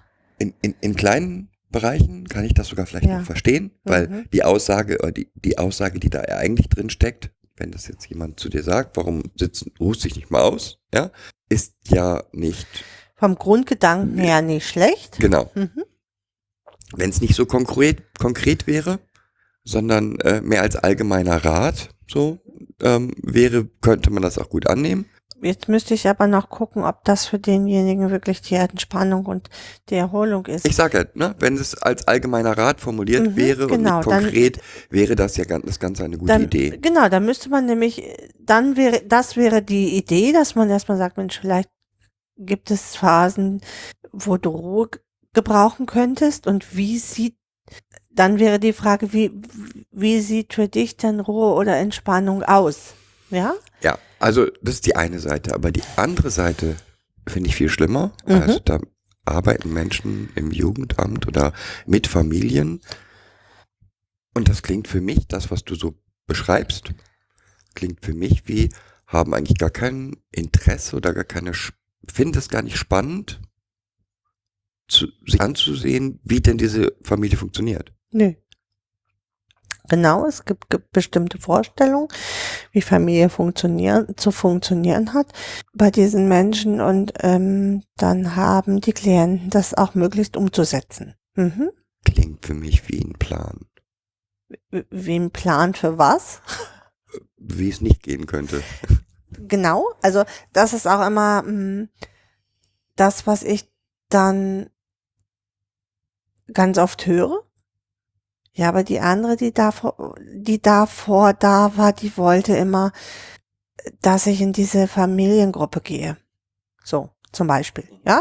Ähm, und wo ich dann gefragt habe, und äh, möchten Sie denn da hingehen? Und ich sage, nein, ich, ich möchte nicht mit in diese Familiengruppe gehen. Also von äh, und die anderen Mütter da treffen. Ich äh, möchte das gar nicht. Ich, ich hab, das ist mir viel. Ich, ich habe meine Freunde und ich, äh, ähm, ja. Und wo man dann aber vielleicht daran arbeiten kann und sagen okay, ähm, was wäre denn für Sie, wenn wir jetzt davon ausgehen, Sie möchten sich doch noch mal mit anderen Eltern austauschen, was wäre dann für Sie die ge- geeignete Form zum Austausch? Und äh, das passiert aber gar nicht mehr. Es gibt bestimmte Angebote und da haben die Eltern hinzugehen. Welchen, ob das jetzt für sie passend ist oder nicht, ist dabei völlig unerheblich. Also, sondern ähm, es ist halt wichtig, dass sie äh, den Austausch haben mit anderen Eltern und äh, dann gehen sie halt in die Gruppe. Das ist so abstrus. Ja. Es mag, also äh, gibt auch immer ähm, ähm, Mütter, die da sehr dankbar für sind, weil sie halt wenig soziales Netzwerk haben und für solche Mütter macht es auch Sinn. Aber es gibt halt auch Mütter, die total gut vernetzt sind und die überhaupt keine Lust haben auf so eine Gruppe. Aber es ist so ein, so ein Standardverfahren, was dann so ab, so drüber gekippt wird. Da gehst du mal in die Gruppe Und dann ist alles gut. und dann ist alles gut. Oder da stehst du mal morgens um halb sechs auf und dann machst du schon mal deinen Haushalt, bevor du arbeiten gehst. Und äh, wo du dann so denkst, also wo mir dann oft echt die Spucke im Halse stecken bleibt, weil äh, mich wird hier morgens, bevor mein Wecker klingelt, niemand aus dem Bett kippen, damit ich hier schon mal meinen Haushalt mache, bevor ich arbeiten gehe. Äh, da wäre ich schon morgens um halb sieben hier dermaßen gestresst. Ich habe das schon so oft vorgeschlagen. Ja. Und ich habe schon so oft gesagt, äh, fass mich an die Füße. Das mache ich im Leben nicht. Also, das ist für mich auch, das muss ja jeder für sich entscheiden. Also, äh, nur weil der eine morgens ein Frühaufsteher ist und ähm, schon mal um 5.20 Uhr seine Fenster putzt, bevor er zur Arbeit fährt, muss das aber nicht auf jeden Menschen passen. Und wie gesagt, es geht halt in ganz, ganz viele Bereiche rein. Ja, Ähm, also die Musik können Sie hier aber nicht anmachen. Das ist ja viel zu aggressive Musik. genau. Oder ähm, Es ist so schön, wissen Sie, wenn, wenn Kinder mit klassischer Musik aufwachen, äh, aufwachsen und die Mutter kriegt eine Schüttellähmung dabei bei klassischer Musik. Das ist mm, also sehr, sehr, sehr lebensnah. Ja, das wäre so ähnlich, als wenn man mir äh, ähm, anbieten würde, ähm, ich möchte meinen Kindern doch 24 Stunden am Tag Rolf Zukowski an, anzumachen, anmachen, dann würde ich hier, glaube ich, äh, nach spätestens 20 Minuten würde ich ein Messer nehmen. Und also so hat halt jeder seins. Und ähm, ich, finde es spannend. Ich, ich persönlich finde es ganz spannend, wie viele neue Dinge ich erfahre und ich sehe und beigebracht bekomme von, von den Familien, in die ich so gehe. mhm. Und diese Neugierde äh, fehlt mir im, in den helfenden Berufen ganz häufig. häufig. Mhm. Das ist was, was ich sehr schade finde, weil ich glaube, also ich empfinde das immer, klar bin ich äh, derjenige, der in gewissem Rahmen lenkt und begleitet und berät und aber ich kann auch ganz viele Dinge lernen. Ja. Dinge über Wut, die ich so, äh, Dinge, wo ich so denke, okay, dir möchte ich vielleicht im Mondschein lieber nicht begegnen. Dinge, die ich auch neu höre, Kinder zusammen, ähm, also die ich neu höre, die für mich einfach auch neu sind, wo Mütter mir von Rezepten berichten, die sie gerade ausprobiert haben. Und ich so denke, okay, ist eine gewagte Kombination, möchte ich, aber wenn es schmeckt, also mm, okay, so, Es geht ja auch darum, also wie gesagt, gerade bei den unterschiedlichen Kulturen geht es in erster Linie darum, ein- einen gemeinsamen Weg zu finden. Und Ähm, ja, ich empfinde unterschiedliche Kulturen. Also wenn ich jetzt zu Frau Meier Müller-Y gehe, äh, die sieb sieben Kinder hat und ähm, von Hartz IV lebt, dann bewege ich mich außerhalb meines Lebenskontextes. Ja, denn mein Lebenskontext ist äh, gut gesichert. Ähm, äh, ähm, Frau Meier Müller Y hat oder XY hat ähm, sieben Kinder von, von fünf unterschiedlichen Vätern, ja. Das ist für mich ein neuer Lebenskontext, in den ich da eintauchen kann. Und da kann ich, kann ich ganz viel lernen von.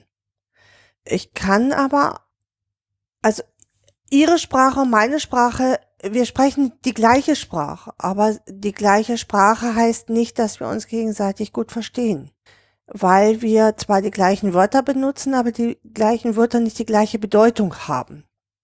Und da müssen wir uns erstmal annähern. Und das finde ich so spannend daran. Das ist das, was ich so unendlich spannend an der Arbeit im, in der Jugendhilfe finde, dass ich ähm, so viele neue Lebenswelten erleben darf und so viele neue Sprachen kennenlerne. Ja, auch wenn wir die gleiche Sprache sprechen. Aber mir fällt da immer, fällt dann immer wieder ein Satz von Martin ein, ähm, ohne Be Beziehung ist pädagogische Arbeit nicht Genau. machbar. Auch sozialpädagogische Arbeit ist Ja, ohne Beziehung nicht machbar. Und ja, was fehlt denn dann diesen, diesen Mitarbeitern? Ähm, ich nehme da mal Satir. Ich finde, es fehlt Kongruenz. Mhm. Konkurrenz zu ihren Klienten. Ähm, Kongruenz ähm, zu ihren gesprochenen Worten. Okay. Also, äh, sie tun immer freundlich und die Leute, du siehst es schon den Menschen schon an. Also manchmal sind wir auch zu zweit im Gespräch und äh, dann kannst du, dann hat einer eher so die beratende oder die, die beobachtende Situation und äh, Situationsbeobachtung und der andere spricht. Und dann kannst du immer ganz gut sehen, wann dieser Mensch eigentlich abtaucht. Mhm. Ja, das fand ich immer ganz spannend. Und mir hat mal, das fand ich als das größte Lob, mir hat mal jemand am Telefon gesagt, äh, wissen Sie, wissen Sie, Sie sind, ich mag, ich kann Sie eigentlich nicht leiden, weil Sie sind eine, eine Frau vom Jugendamt, aber bei Ihnen weiß ich immer, dass Sie, dass Sie das meinen, was Sie, was Sie sagen. Sie sind immer ehrlich zu mir. Mhm. Und das war für mich das größte, größte Lob, was ich von diesen Menschen, das war ein ganz hoch ähm, komplexer Prozess mit ganz viel Ärger und Streit und äh, vor Gericht gehen und äh, zum Schluss beruhigte sich das so und ähm, es lief halt in dieser, äh, im Endeffekt in dieser Bemerkung aus. Mhm. Ja, sie sind eigentlich eine blöde Kuh, äh, auf Deutsch übersetzt. Ähm, aber sie sind immer, da weiß ich, ich weiß immer bei ihnen, wo dran ich dran bin. Und ähm, wenn äh, bei mir Scheiße brennt, äh, dann weiß ich, ich kann sie trotzdem anrufen und sie sagen mir nicht, dass ich blöd bin. Mhm. Ja, Also es ist dann noch was Zweites, was fehlt. Also das Interesse ja. ist das eine. Und so, so eine Ehrlichkeit. Also Und Respekt. Ich, Respekt. Ich, ich, ich gehe auch manchmal in die Haushalte und sage, ey, das ist jetzt hier mal richtig scheiß. Ja? Wir sind, äh, das, was die hier jetzt gemacht haben, ist richtig scheiß. Ja. So. Wenn Scheiß und- war. Und das, äh, dann sagt, sagen Kollegen zu mir, das kannst du doch nicht sagen. Und ich sag, doch, ich finde, das kann ich sagen, weil es ist richtiger Scheiß. Äh, äh, Scheiße bleibt Scheiße, egal von welcher Seite ich sie mir angucke, die kann ich nicht schön reden. Und ich kann eher sagen hier, das ist jetzt Scheiß. Und jetzt müssen wir gucken, wie wir die Scheiße hier irgendwie in eine Richtung bringen, dass es nicht mehr so viel Scheiß ist. Als dass ich sage, das war jetzt wirklich nicht gut, was sie da gemacht haben. Damit können die Leute oft überhaupt nichts anfangen. Weil, was heißt nicht gut? Wenn ich sage, das ist hier richtig scheiß, das ist klar und verständlich, da ist kein rechts und kein links. Aber wenn ich so verblümt darum spreche ja, also ist hm, also es wäre jetzt besser gewesen, sie hätten es anders gelöst. Hm, schön, hat sie aber nicht. Ja? Und da brauchen wir auch nicht drum rumreden und dass es schön gewesen wäre. Natürlich wäre es schön gewesen, wenn sie es anders gelöst hatte. Jetzt hat sie es aber so, so gelöst. Okay, dann sind wir also jetzt, würdest du sagen, das Problem, was wir jetzt da gerade haben, ist fehlende Empathie, Ja. fehlendes Interesse an dem Gegenüber, Mhm. fehlende Ehrlichkeit.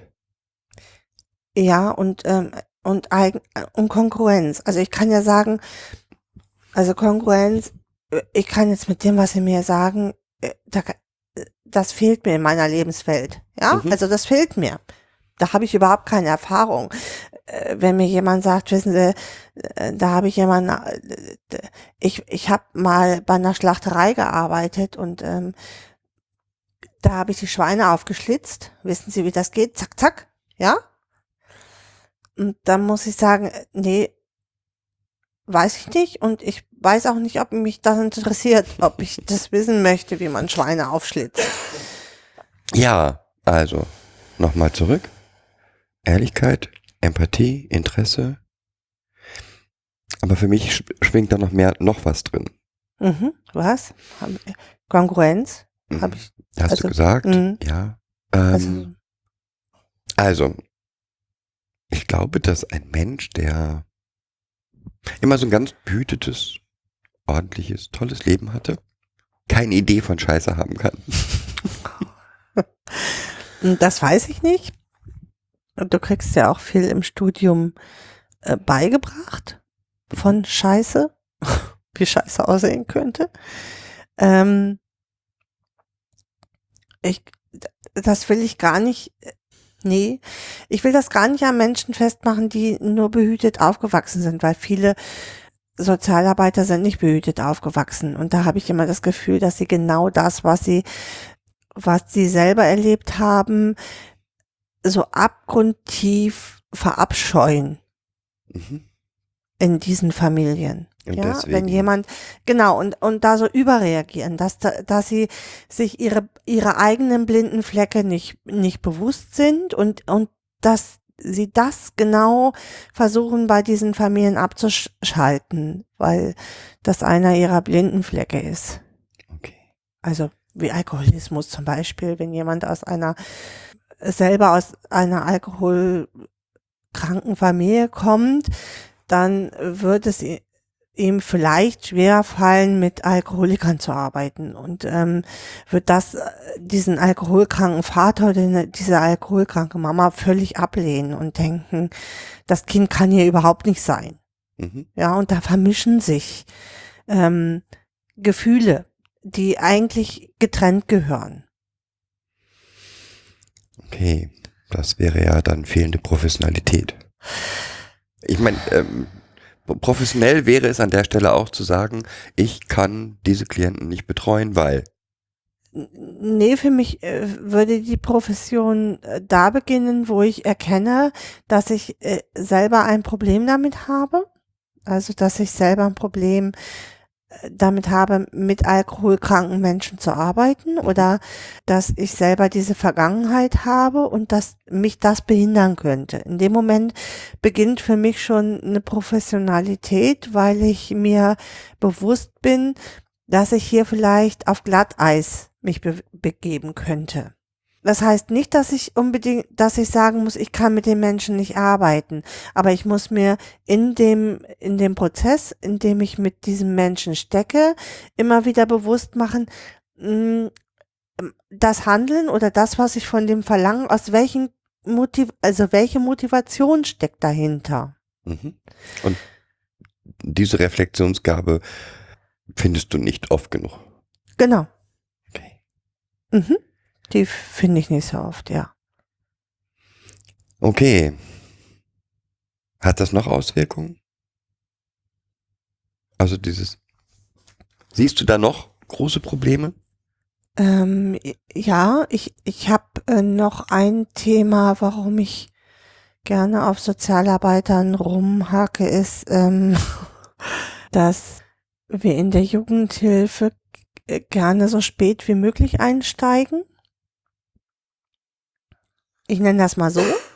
Klar haben wir ähm, einerseits das Wächteramt und von daher auch die Aufgabe, im Endeffekt nur einzusteigen, wenn es äh, gar nicht mehr geht oder wenn äh, wirklich das Kind in Gefahr ist. Ich glaube, dass dort das Gesetz krankt. Also diese, diese Hürde, sag ich mal, diese, dieses Wächteramt oder die Funktion des Wächteramtes ähm, ist ja im Endeffekt eingeführt worden nach dem Zweiten Weltkrieg, wo der Staat die ähm, ja die Fürsorge im Endeffekt übernommen hat und geregelt hat und ganz viele Kinder im Zweiten Weltkrieg auch umgebracht worden sind, weil sie behindert waren oder halt andere Makel hatten und nicht so gefördert wurden oder dann halt nicht so gefördert wurden oder mm, zu Versuchsobjekten gemacht wurden, wie auch immer. Von daher finde ich es schon gut, dass man sagt, also der, der Staat hat nur dieses Wächteramt oder hat erstmal nur diese Wächterfunktion. Ich glaube aber, dass diese Wächterfunktion sich so weit weg von der von der Unterstützung und Förderung auch der, der Kinder bewegt hat im, im Zuge der Einsparungen, dass wir ja immer später eingreifen und immer später fördern. Klar äh, gibt es auch Frühförderkonzepte, aber dass ich so denke, äh, die Kinder sind ja im Endeffekt die Zukunft. Ja, also wenn ich in der Jugendhilfe nicht frühzeitig fördere und, und unterstütze und daraus gesunde, lebensfähige Menschen mache, erwachsene Menschen meine ich, ja, also dann verschiebe ich das Problem der Finanzierung nur immer weiter nach hinten. Jetzt kann man sagen, okay, es sind unterschiedliche Töpfe. Das eine ist der Jugendhilfetopf, das andere ist der Hartz-IV-Topf. Das passiert ja auch. Nur ich glaube, wenn wir in der Jugendhilfe frühzeitig genügend Hilfe und Unterstützungssysteme haben, das muss gar nicht bedeuten, dass die Kinder aus der, aus den Familien gehen. Darum geht es überhaupt gar nicht, sondern dass sie möglichst ja gut unterstützt in ein Erwachsenenleben und damit auch gesund in ein Erwachsenenleben gehen können, dass wir viele dieser Kosten, die dann so ein Leben lang im Endeffekt gezahlt werden, wie Hartz IV, weil diese Menschen keinen Job bekommen, weil sie nicht arbeitsfähig sind, weil sie auf Dauer psychisch krank sind beispielsweise, dass wir das uns ersparen können, also dass diese Kosten gar nicht so immens werden, die dann im Nachhinein noch zu zahlen sind. Die nächste Sache wäre eigentlich, oder da schimpfst du immer am meisten drüber, ist das so dieses Prinzip, was hinter Hartz IV steckt, nämlich fördern und fordern, wie das mhm. unser lieber Kanzler, Ex-Kanzler Schröder, Schröder, immer so mhm. von sich gegeben hat, längst in der Jugendhilfe angekommen ist. Mhm. Genau. Wie wirkt sich das aus? In, in Zielvereinbarungen wirkt sich das aus. Also zum Beispiel, dass ich, macht ja auch Sinn, Zielvereinbarungen zu machen, aber dass zum Beispiel ein 14-Jähriger ähm, plötzlich sagen muss, warum er weiterhin in der stationären Jugendhilfe bleiben will. Also er für sich Ziele vereinbaren muss. Lass uns mal genau die Situation angucken. Ja. Also, da ist ein Jugendlicher, 14 Jahre alt, der aus welchen Gründen auch immer nicht mehr bei seinen Eltern, sondern in einer stationären Einrichtung mhm. lebt ähm, um das mal auszumalen, hat, hat, hat sich also, selbst, genau, hat sich selbst in Obhut äh, nehmen lassen, genau, weil er das alles nicht mehr aushalten konnte. Und dann darf er erstmal ankommen und dann gibt es ein HPG. Ein Hilfeplangespräch, Gespräch, genau. Ähm, wo dann geguckt wird. Also das beginnt schon eher, dass nämlich die Einrichtung mit ihm gucken muss, welche Ziele er dann hat. Auch ich muss mit ihm daran arbeiten welche Ziele er für sich in der Jugendhilfe hat. Gut, und was würde jetzt passieren, wenn er sagt, keine Ahnung, nur nicht dahin zurück? Ähm, das hängt ein bisschen davon ab, als ob wir die Situation als gefährdend einschätzen. Wenn es halt eine, wirklich eine Gefährdungssituation war, ähm, dann ich trotzdem noch nicht zurückgehen. Wenn es ähm, eine so gefährdende Situation war, wo wir sagen, okay, da ist dem Vater mal die Hand ausgerutscht, das kann ja mal passieren. Dann wird ähm, er zurückgehen. Dann wir vermehrt daran arbeiten, dass er zurückgeht, ja. Weil er nicht formulieren kann. Genau. Weil er für sich keine Ziele hat, die er für sich erreichen möchte. Die, die für ihn jetzt zielführend wären. Also mh, Ziel für, äh, wäre zum Beispiel, ich äh, will in Rom meinen Schulabschluss machen. Ich will jetzt regelmäßig zur Schule gehen. Ich möchte mir einen Freundeskreis aufbauen. Ich möchte. Ziel wäre nicht, ich will nicht nach Hause. Ich Nein, halte, das den, ist ich halte den Alten nicht mehr aus. Nein, das ist kein Ziel. Möchte nicht nach Hause, weil ich halte meine Alten nicht mehr aus, ist kein Ziel ich halte die Situation zu Hause nicht mehr aus, ist kein Ziel. Okay. Und das finde ich ganz erschreckend, weil es oft so ist, a, dass die Kinder das wirklich, also die haben es ja 14 Jahre lang mit ganz viel Unterstützung und, und vielleicht rein, raus, rein, raus, rein, raus ausgehalten. Oft sind das ja schon Prozesse, wo wir auch ganz lange zugewartet haben, dass die Jugendlichen jetzt für sich auch formulieren. Nee, ich will da nicht mehr sein. Aber es reicht nach der, nach der heutigen Definition, das zuvörderste Recht und die zuvörderste Pflicht ist es, der Eltern ist es, ihre Kinder zu erziehen und zu betreuen, nicht mehr aus, dass das Kind sagt, das geht für mich auf keine Kuhhaut mit, ich kann das nicht mehr. Okay. Sondern, wenn der gleiche Jugendliche jetzt sagen würde, zu Hause schaffe ich, werde ich Schule auf keinen Fall schaffen.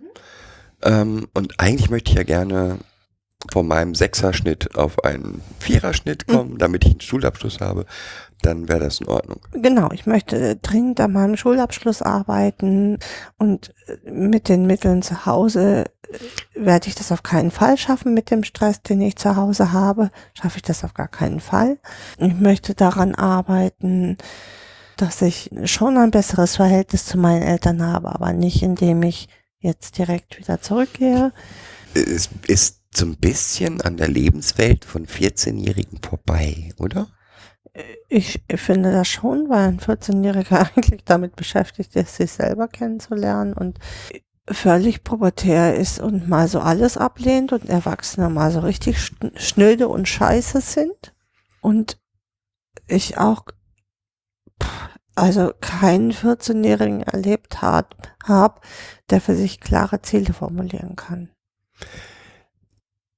Dieses Fördern und Fordern, Mhm. hat das noch weitere Auswirkungen? Also jetzt haben wir so einen, einen so einen Fall in der alltäglichen Arbeit. ähm, das Gleiche geht, gilt auch für Eltern. Also wenn ähm, Eltern bestimmte Auflagen bekommen, zum Beispiel einen Erziehungskurs zu machen oder ähm, dann steigen wir oft vorher gar nicht ein, bevor sie das nicht gemacht haben.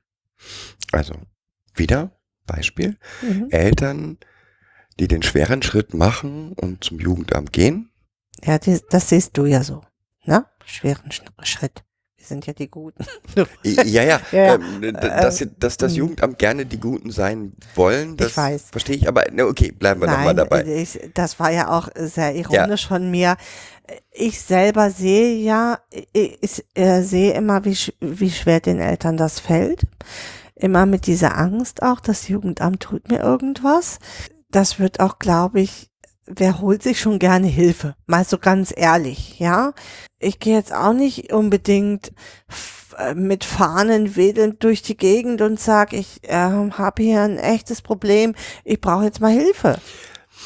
Also nochmal wieder zurück. Also ne, ein, El ein Elternpaar, das feststellt, es, wir kriegen es nicht hin, den schweren Weg zum Jugendamt macht. Dort trifft es auf eine Erstberatung und die Mitarbeiterin sagt ihnen, na, dann gehen Sie mal erstmal jetzt zum Elternkurs, der ist montags und donnerstags von 19 bis 20 Uhr.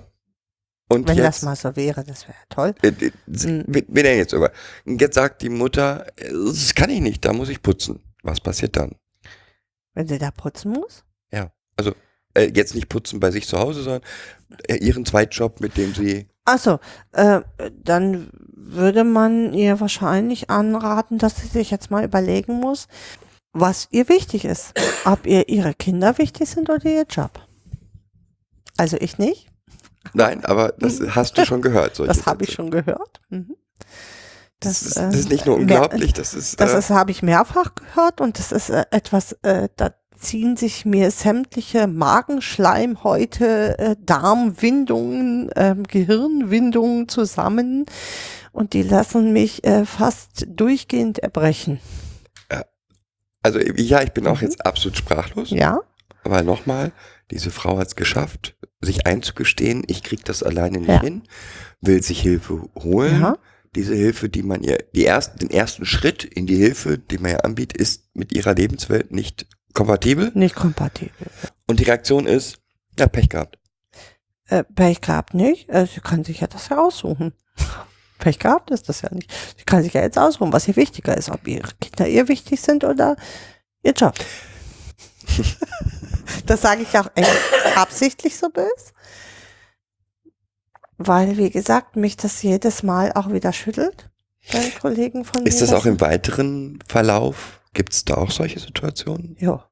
Es werden auch Hilfen äh, wegen mangelnder Mitwirkung abgebrochen. Was für mich mal gar nicht geht. Also natürlich gibt natürlich. es auch immer wieder Prozesse, wo wir sagen, pff, also hier muss mal was passieren, weil sonst passiert gar nichts. Und wie baut man, ich finde es immer schwierig, also es geht ganz viel über Druckaufbau und ich finde das, ich finde das überhaupt nicht richtig, über Druck, Druckaufbau zu arbeiten. Das ist dieses Vorderprinzip, ne? Äh, wenn Sie hier was von mir wollen, dann, dann müssen Sie erstmal was bringen und dann agiere ich vielleicht erstmal. Und äh, das ähm, hat für mich mit Jugendhilfe, deswegen möchte man es ja auch so gerne ummünzen in einen anderen Begriff, glaube ich, ähm, mit Unterstützung und Hilfe nicht mehr zu tun. Nee, das ist Genau, das Gegenteil von Unterstützung. genau. Ich meine, nochmal, es geht ja immer die Frage, wann. Natürlich kann ich mir vorstellen, dass dort so Prozesse entstehen, wo das, wo, wo die Frau vom Amt dann die, die Sachen für mich machen soll, aber wenn es eine Ja. gute Frau vom, Mann, vom Amt ist, tut die das ja nicht. Wir haben auch manchmal Prozesse, wo wir überhaupt erstmal übers äh, Gericht einsteigen müssen, dass die Eltern Hilfe annehmen. Ja, das ist natürlich dann schwierig, über so einen A- Weg einzusteigen. Ja, aber hier erstmal zu sagen, entweder du bewegst dich jetzt mal hier auf mich zu und dann kannst du vielleicht Hilfe kriegen. Das halte ich für absolut absurd. Ja. Aber das ist, ähm, da stehe ich, glaube ich, alleine auf weiter. Ich kenne ein paar Kollegen, die das ähnlich sehen und die dann sagen, na ja, gut, ist ja, ist ja mal das Gute, dass jeder so seinen Bezirk hat und sein, ähm, da kannst du ja machen, was du willst im Endeffekt, ja, auch wenn das hier oben drüber wie so eine Dunstglocke über dir hängt. Aber es muss doch mal angesprochen werden. Das ist doch kein, kein Unterstützen und dann braucht man sich doch auch nicht wundern, warum die Menschen so viel Angst haben. Also wenn ich, wenn ich immer gleich mit solchen Sanktionen, ne, also wenn du dir da mal musst dir, das ist ja nicht mein Problem, dass du jetzt nachts noch putzen gehst, ja. Also, wo ich dann so denke, das ist ja nicht mein Problem, dass die jetzt ihren Job dann nachts noch mal, da muss sie sich mal überlegen, ob sie das braucht oder nicht. Oft gibt's ja um 19 Uhr gar keine Kurse, die sind dann irgendwie morgens zwischen 10 und 12 und wenn man Glück hat, noch mal zwischen 15 und 17 Uhr. So, super. Das ist für alle Menschen, die, für Alleinerziehende zum Beispiel, die morgens arbeiten und nachmittags sind ihre Kinder da, oft überhaupt nicht leistbar. Und da macht sich aber, ja, aber äh, pff, da macht sich der Träger dann auch keinen keinen Kopf drum und sagt, ja, aber ich arbeite auch nur bis 16 Uhr. Ja, Entschuldigung mal, wieso arbeitest denn du nur bis 16 Uhr? Also selbst ich arbeite oft nicht bis 16 Uhr, sondern bis 18 oder 19, 20 Uhr. Ja, aber die können doch nicht anders. Ja, also so wo ich, ähm, Also hast du das Gefühl, dass da teilweise die Hilfe gar nicht ähm, so konzipiert ist, wie die Menschen es wollen, brauchen, sondern so konzipiert ist, wie es wie es die die Menschen, die diese Hilfe Die, die anbieten, anbieten, brauchen. ähm, brauchen. Genau. Und äh, wo ich, ähm, also da, da fehlt mir der, das, das hatten wir vorhin schon und da zeigt es sich auch, dass es hier echt, dass Menschen in dem Bereich arbeiten, die von den Lebenswelten dieser Menschen, die sie da beraten und unterstützen und begleiten sollen, null Schimmer haben. Null. Ja. Und ja, das, das äh, macht mich schier sprachlos. Also äh, erst macht es mich immer sprachlos in dem Moment, wo ich sowas mitkrieg. Und, und dann macht es mich wütend und verzweifelt. Und äh, dass ich so denke, nee, so können wir damit nicht umgehen. Also wir haben ja auch Jugendliche zum Beispiel, die immer wieder weglaufen aus den Einrichtungen, die dann keinen Platz mehr kriegen, wo wir sagen, ja, pff, dann lebst du halt auf der Straße. Und wo ich, äh, und da fehlt mir die Weitsicht des Wächteramtes zu sagen, nee, wir haben ne, wir haben eine Pflicht auch zu agieren.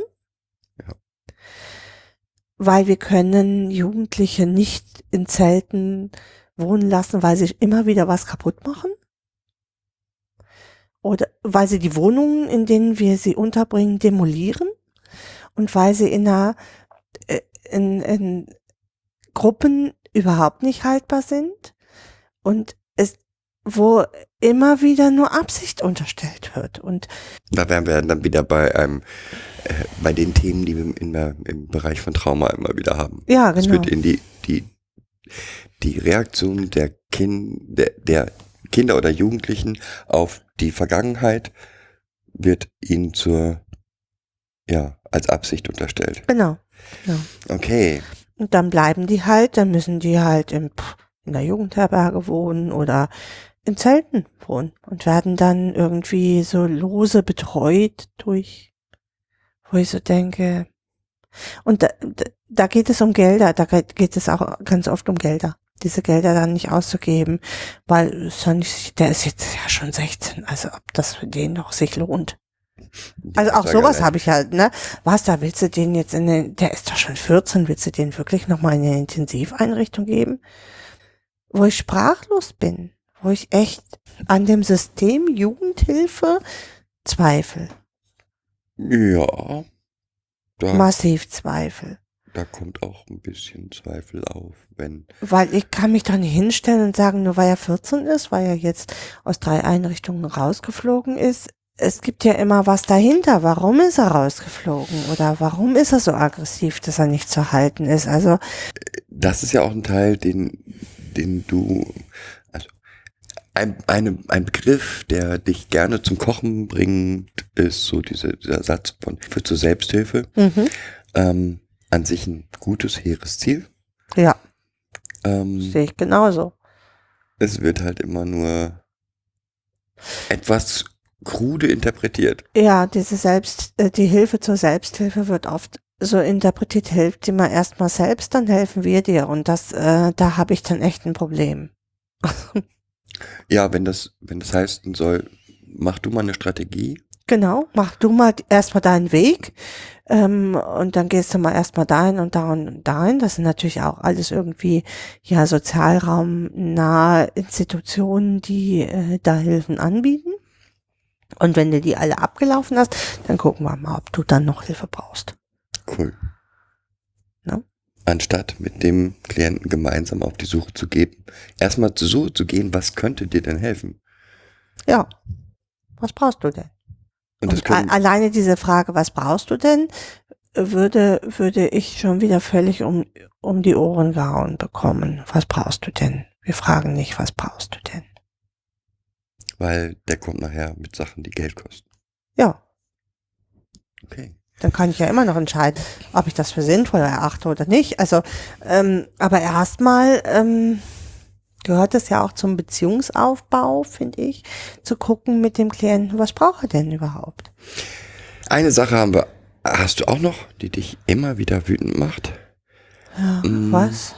War das jetzt noch? oh, ich meine, ich wüsste ja mehr, aber ähm, die Sache, die dich immer wieder wütend macht, ist, wenn Menschen in der Jugendhilfe das Lernen aufgegeben haben und mit Wissen um sich schmeißen, das aus den 60er Jahren ist. Na, das muss gar nicht aus den 60er Jahren, Jahren sein. Also mh, äh, manchmal, es heißt ja auch gar nicht, dass das Wissen aus den 60ern schlecht ist. Also, aber ich, äh, es stimmt, es äh, ärgert mich fürchterlich, wenn ich auf bestimmten Dingen stehen bleibe.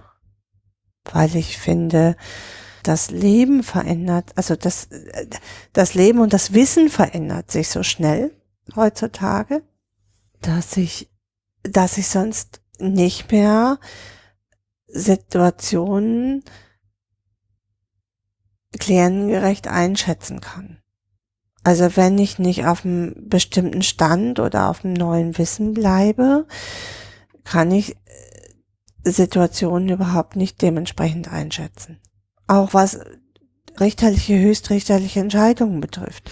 Ja, wobei, also äh, wir erleben es oft, Mhm. dass wir mit ja auf Pflegekinder, Berater treffen, Mhm. ähm, Die von, davon Stuten und Blasen keine Ahnung haben, von Genau. Bindungstheorien Deswegen. nichts kennen, von Traumatherapie nichts, nichts gehört Von haben. Trauma noch nie was gehört haben. Genau, oder Obwohl von doch, Trauma, äh, Traumatisierung schon am Rande, aber das Thema gehen wir lieber nicht an, weil nachher treten wir dann noch was los. Genau, also ähm, und das geht mir aber in der Jugendhilfe genauso, dass ich auf Jugendhilfebetreuer in, in stationären Einrichtungen treffe, die pädagogische Methoden anwenden, die ähm, wo ich echt schlucken muss. Aber auch da hättest du doch als Jugendamt eine Wächterfunktion. Es stimmt, also ich, äh, aber das kann ich dann immer schlecht in diesen Hilfeplanungen nicht ansprechen. Also da muss ich dann tatsächlich dann nochmal einen extra Termin machen. Und die mache ich auch. Da bin ich immer ganz fürchterlich böse. Da hatte ich, ähm, ich kann es auch echt nicht leiden, wenn ich mit, mit Betreuern etwas abspreche und dann geben die etwas ganz anderes an die Eltern weiter und bleiben auf ihrem Stiefel so, aber das kann man doch so machen. Da werde ich ganz bös. Ganz fürchterlich bös. Weil sie den Prozess ja nicht bestimmen, sondern ich den Prozess bestimme und auch steuere. Also das Jugendamt steuert Prozesse und nicht die Hilfeeinrichtungen. Aber äh, wir waren jetzt bei dem Wissen, fehlenden Wissen in Ja. Jugendarbeit. fehlendem Wissen in, äh, im Jugendamt, aber auch in den Jugendhilfeeinrichtungen. Mhm. Also Wissen über, da werden wir wieder Wissen über Gesetze, aber auch über Pädagogik. Sich da nicht schlau zu machen und dann werden, äh, wird der heiße Stuhl oder ähm, plötzlich in irgendwelchen Einrichtungen angewendet oder in, in Erziehungsberatungen plötzlich als der Auszeitenstuhl äh, den Eltern als Tipp gegeben. Das ist ja auch eine, äh, kann durchaus sinnvoll sein, zu- eine Situation zu entzerren, aber mh, die Klienten, mit denen wir so arbeiten, wenden das dann alle zwei Sekunden an. Ja, weil das ist ja der Auszeitenstuhl und äh, das Kind braucht jetzt, es war frech, es braucht eine Auszeit. So. Und Erzieher oder Betreuer in, in Jugendhilfeeinrichtungen machen das oft gerne genauso. Mhm. Nur mit anderen Mitteln. Dann ist halt das Handy weg oder dann, solange die ähm, Jugendlichen sich immer an die, an die Regeln halten, ist das kein Problem. Ja, dann sind die voll gut Kumpel. Und bei diesem gut Kumpel habe ich auch schon immer ein Problem. Sicherlich brauchen die Jugendlichen jemanden starken und jemanden, der sie vertritt auch, weil die Eltern das ja nun nicht tun, wirklich. Also brauchen sie jemanden, der wirklich hinter ihnen steht und, und sie auch beschützt und vertritt. Aber irgendwo ist auch die Grenze. Gut, also dann haben wir jetzt heute Abend bisher abgehandelt fehlendes Wissen über Gesetze, fehlendes Wissen über pädagogische Konzepte, ähm, fördern, nee, fordern und fördern. Mhm. Was haben wir noch? Wir haben äh, Lebenswelten, Äh, genau, äh, die wenig- Differenz der Lebenswelten, nenne ich das mal. Ähm, fehlt noch was? Echt? Frage ich. Fehlt noch was, was wirklich dich richtig aufregt? Wie gesagt, nur dieser, also ja, es gibt natürlich was, was mich aufregt, dass wir immer mehr Kosten einsparen werden, so, und auch immer mehr dazu angehalten werden, Kosten einzusparen. Und ähm, dass ich so denke, das ist an der falschen Stelle gespart. Ja, das, da gebe ich dir auf jeden Fall recht. Ne? Also weil wenn wir da vernünftig unterstützen würden und frühzeitig unterstützen würden, würden wir das Problem, äh, wenn ich die Kinder so, so lange ähm, bestimmten Szenarien immer aussetze oder wenig unterstütze, entwickeln die Kinder halt schon schwere Traumatisierungen und Bindungsstörungen, die sich natürlich ein Lebensla le- auf das ganze Leben dann ausweiten. Und wo wir dann hinterher ganz viele dieser Jugendlichen in Hartz IV wiederfinden, weil sie echt nicht in der Lage sind zu arbeiten oder sich zu strukturieren, ähm, generell dauerhaft irgendwo bleiben können. Und von daher ist das für mich so kurz gedacht und kurz gegriffen, weil wenn ich, ähm, wenn ich hier, wenn das doch die Zukunft ist, ja, wenn das Kind ein Kind doch die Zukunft ist und ein Kind doch ein Arbeitnehmer wird, dann wäre es doch sinnvoll für mich, rein logisch, also nicht denke, boah, ich bin jetzt hier ja Sozialarbeiter im Ju in der Jugendhilfe, da muss ich ja ganz viel Geld ausgeben, sondern weil es rein logisch für mich ist, wenn ich, äh, wenn ich früh, frühzeitig. Wenn ich in die ersten 18 Jahre Geld stopfe, Genau. ist das günstiger als die nächsten 60 wir mal, Jahre bis, äh, bis zur Berentung äh, denjenigen mit Hartz IV durchzufüttern. Das sollte selbst den neo, neoliberalsten Köpfen Deutschlands, Ist es ja nicht. aber eigentlich sollte es selbst denen klar werden, dass das die falsch, an der falschen Seite gespart ist. Ja. Also, ne, das geht schon bei Bildung los, das geht schon viel eher los. Ja, vor allen Dingen auch, ähm, es ist mal sehr schön, wenn man so, so die aktuellen ähm, Sachen liest, dass es es gibt ganz viele tolle Konzepte, um zum Beispiel jungen Müttern ähm, zu helfen, überhaupt eine Beziehung zu ihren Kindern aufzubauen, um Kindern, die äh, oder Fa- Familien dann zu helfen. Ja, es gibt ganz, ganz viele Konzepte. Komischerweise jedes dieser Konzepte, die auch im gewissen Grad ihre Erfolg, ihren Erfolg bewiesen haben, umzusetzen, bedarf es Geld. Genau. Und ja, man kann sagen, das Geld will ich nicht ausgeben, Mhm. sich aber dann beschweren, äh, wir haben so eine schlechte Bildungsquote, ist halt Mhm. dumm. Oder sich dazu auf, darüber aufzuregen, dass ähm, Kinder, Jugendliche heute auf der Straße rumtoben. Ja, früher hat es ganz viele Jugendzentren gegeben, davon haben wir die meisten gestrichen. Ähm, und äh, wundern uns jetzt, dass. Und jetzt hängen die an der, an der Tankstelle rum und Ja, besaufen sich da. Ist genau. so eine Frechheit, oder? Ja. Ja. Na, also, ähm, und das, ja, das macht für mich, das ist für mich das Gleiche mit Fordern und Fördern. Ja, ich kann nicht von Menschen, die, die einen völlig falschen Blick auf Dinge haben, bestimmte Dinge fordern. Ähm, da muss ich erstmal gucken, wie kriege ich das überhaupt an den ran? Ja. Ja. Jetzt sind wir, wären wir dann in einer sehr politischen Diskussion Diese können wir auch gerne mal machen, aber nicht mehr heute. heute. Nein. Die können wir heute nicht mehr machen, weil dazu müsste ich mich auch nochmal anders vorbereiten und Echt? mhm. Wie, das machst du nicht so? doch, das mache ich schon. Also ich bereite mich schon vor auf Ja. unsere Gespräche auch. Ähm, aber ich habe mich jetzt auf keine politische Diskussion mit dir vorbereitet. Okay, lassen wir mal den politischen Diskurs heute raus. Diskurs hier raus.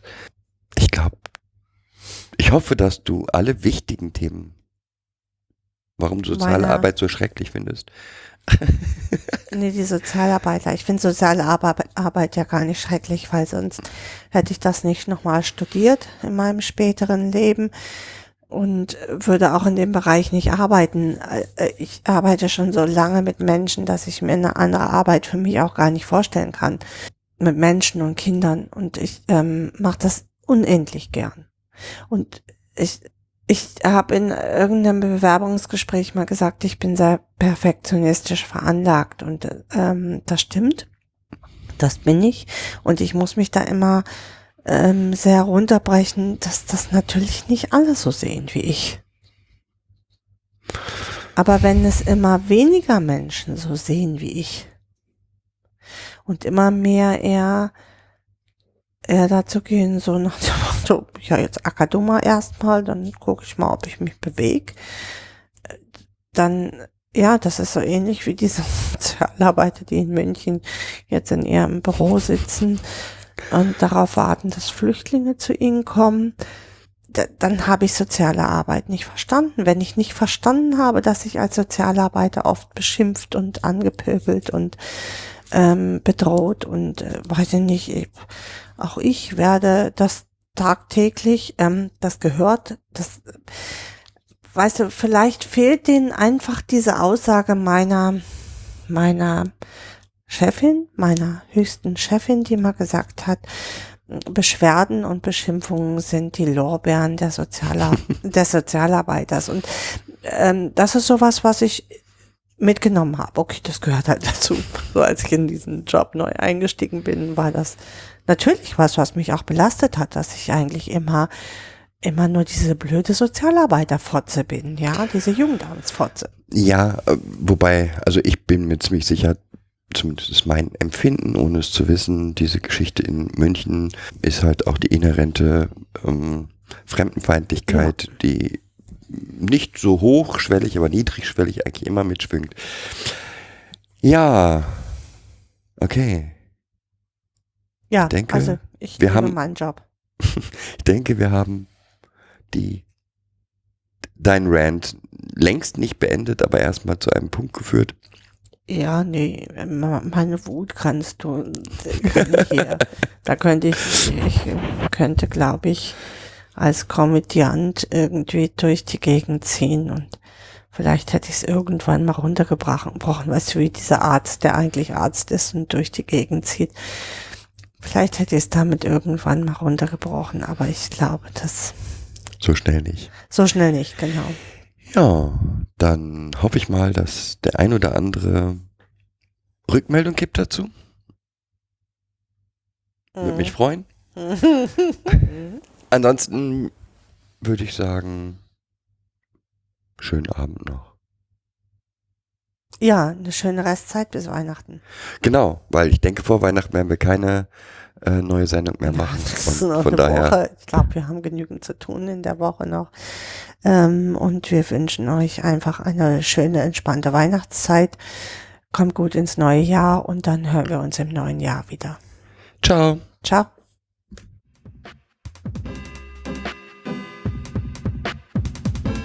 Das war eine weitere Folge Kids Podcast. Danke fürs Zuhören.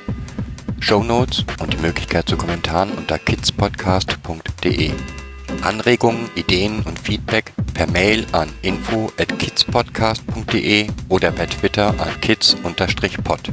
Wenn euch diese Episode gefallen hat, empfehlt sie weiter oder gebt Bewertungen in iTunes oder anderen Podcast-Portalen ab.